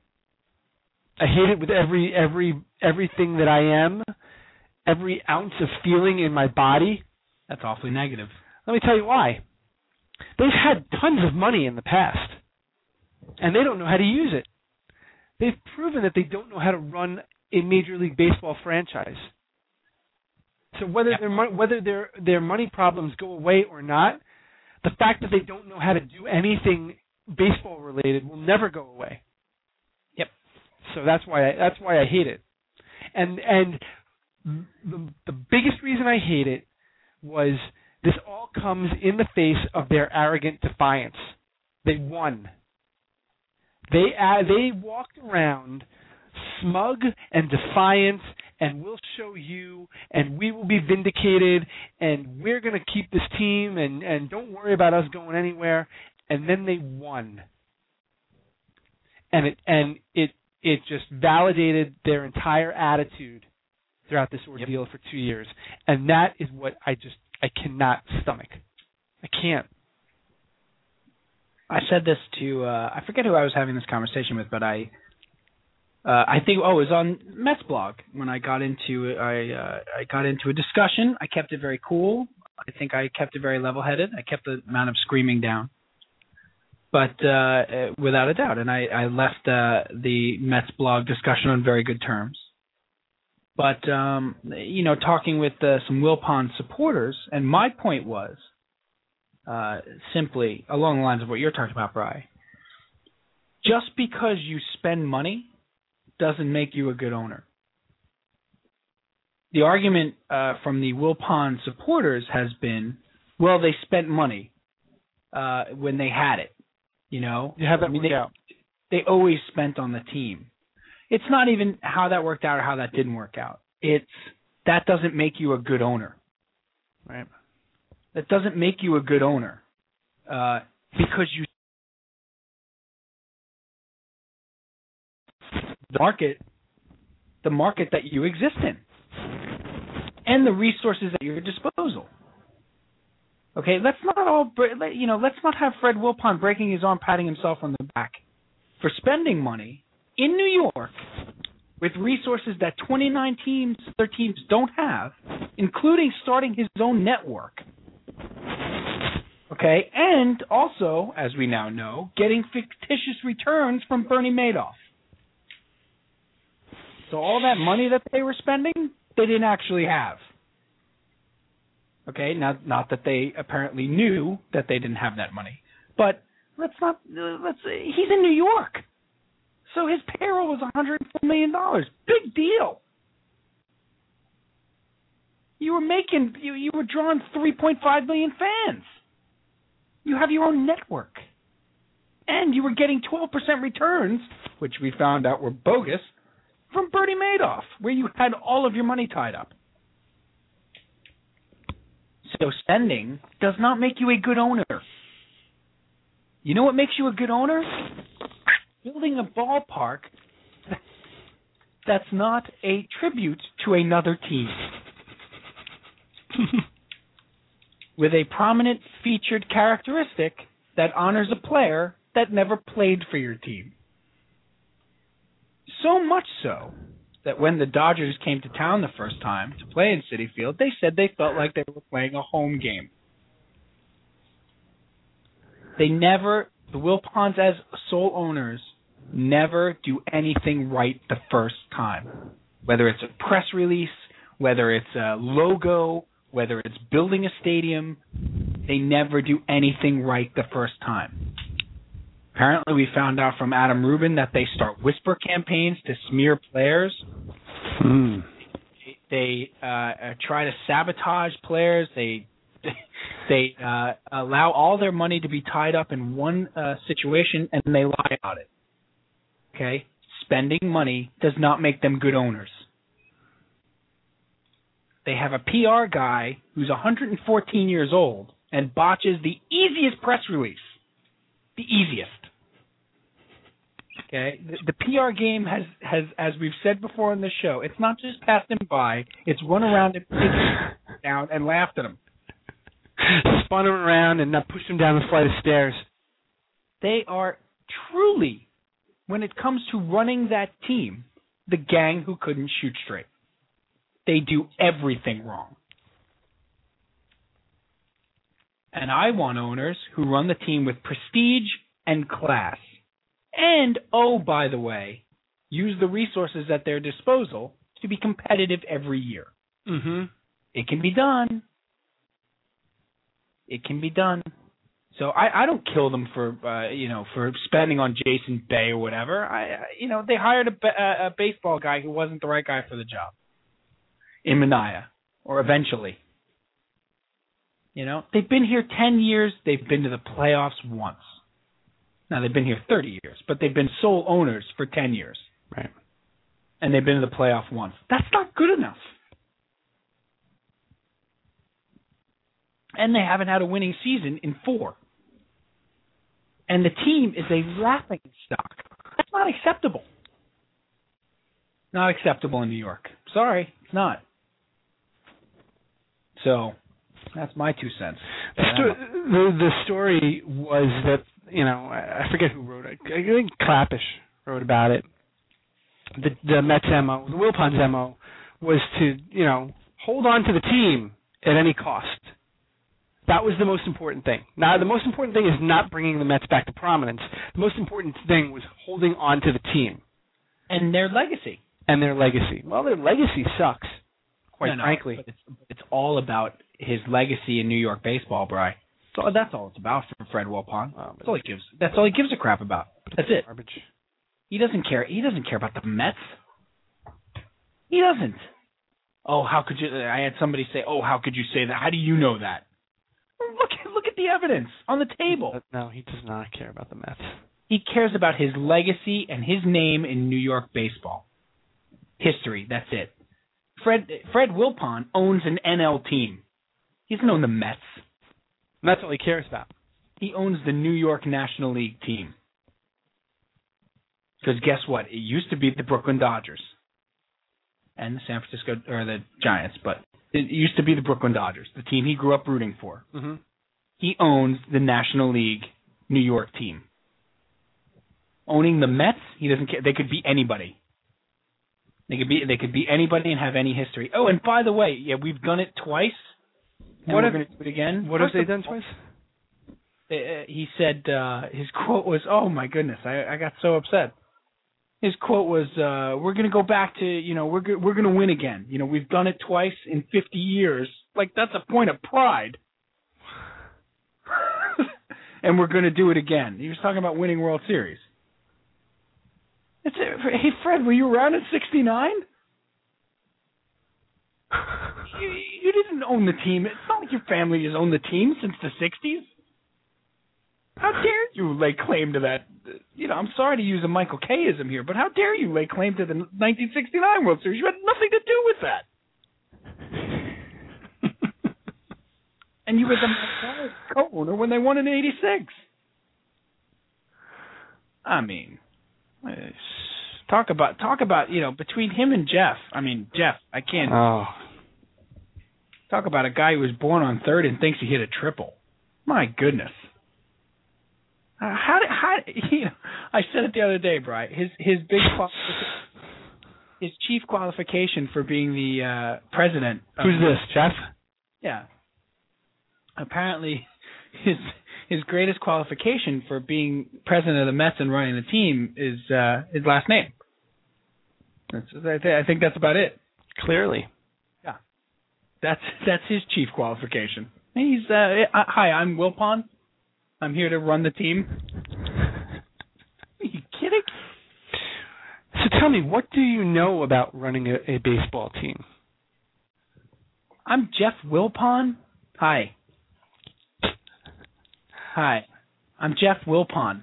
I'm Fred's well, son. I don't have a brain. I am very proud to say that out loud. All it does is get in the way of my cat-like instincts. That is a perfect uh that is a perfect one. I wish it I wish it played better. Oh, this is this is the one we should have played for the Jets, by the way. This is Tannenbaum. For I have a plan I do not have yet. That is them. I have a plan I do not have yet. Uh, well, we'll talk more about the Mets next week for sure. Because baseball's, uh, we're gonna do like a baseball preview show next week or what? Ne- It would have to be because the following week is opening day, two weeks from today. And we're gonna be there. We'll be there. We're doing a show that night, right? Uh, I'd love to. Oh, we're absolutely, Why not? absolutely. All right, let's wrap this one up. Uh, let's uh, let's bring back pop culture PJ for one second. I have to ask him one question. Uh, Peach, if you would, please, if you would. Yes, my son. Uh, I don't know who that What- was. What is it, my child? That's just me with uh, Soto Gravitas. You do have some gravitas there. I I was really hoping for more Matthau. I really. I I do a mean uh, out. I do a mean Spacey doing Matthau reading for Obi Wan. you love that sketch. I do love that sketch so much. hey, you know, they took Gallagher out of his coma. Sand people are easily startled, but they'll soon be back and in greater numbers. Forget about it, Gustafson. Did PJ just say that Gallagher was out of his coma? they woke him up. yes, they woke him up. He's, he's, he's Too recovering. soon. Too soon. No, I was I was being si- I thought I heard PJ say that. Too soon, man. Don't rag on Gallagher. Come on. Can I tell you? I'm not ragging on him. Sand people. Um, PJ, I wanted to ask you, just to set up for next week. Uh, Hunger Games. Have you read? Have you read these books? no, sir.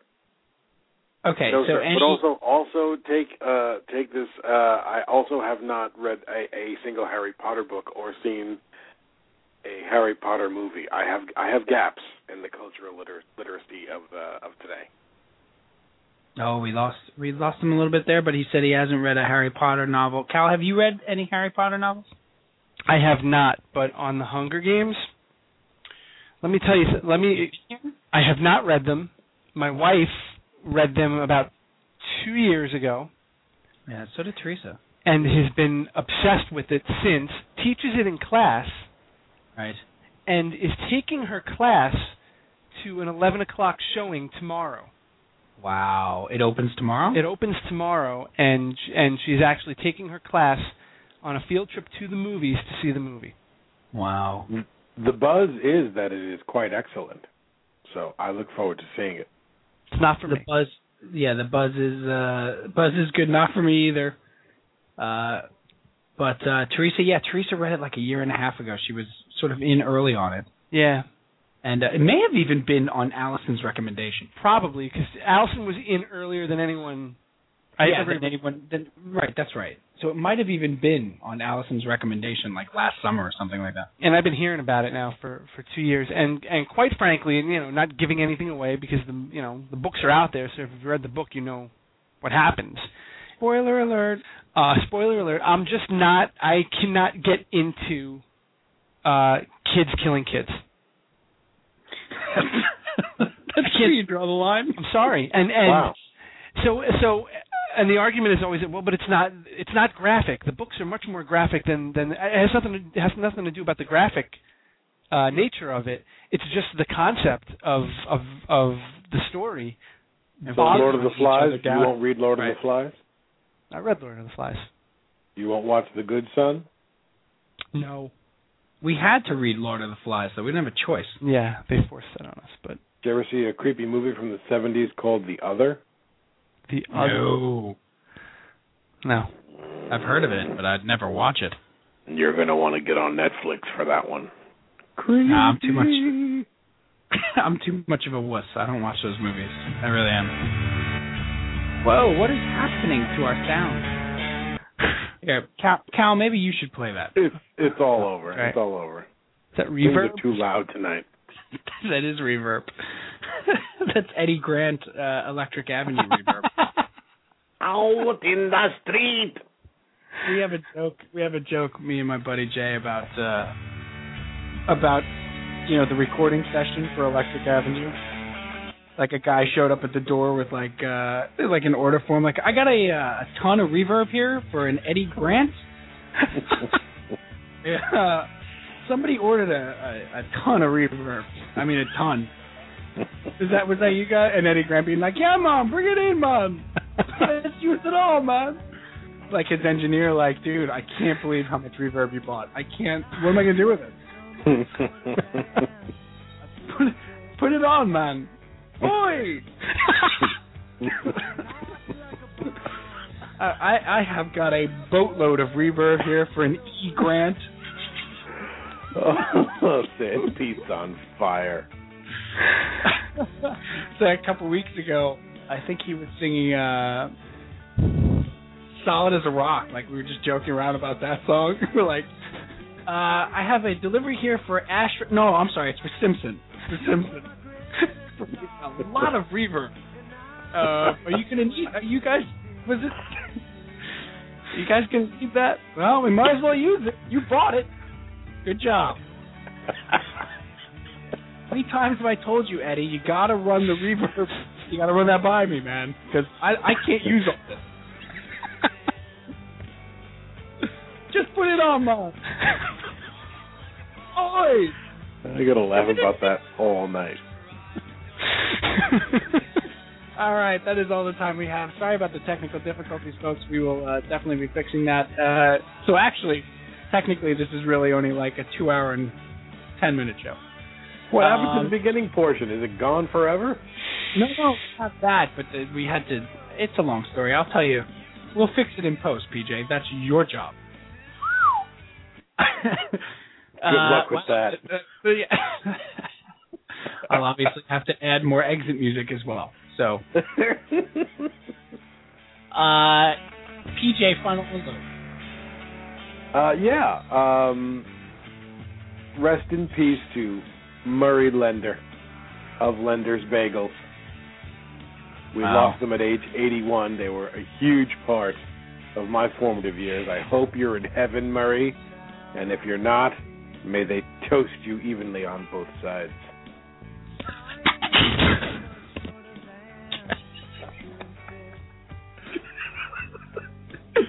all right, that's all the time we have. Uh, uh, Cal, do we even need a final unload? My final unload is simply one word: shark sandwich. No, uh, it's it's Tebow. Tebow, everybody. Tebow. Tebow, Cal. oh dear Tebow. Okay, Tebow. Is it a blessing? we'll talk to you we'll talk to you next Tebow See you next Tebow. I'm ready to ready to Tebow. With Tebow and Tebow. with Tebow, and Tebow, and PJ. Everybody.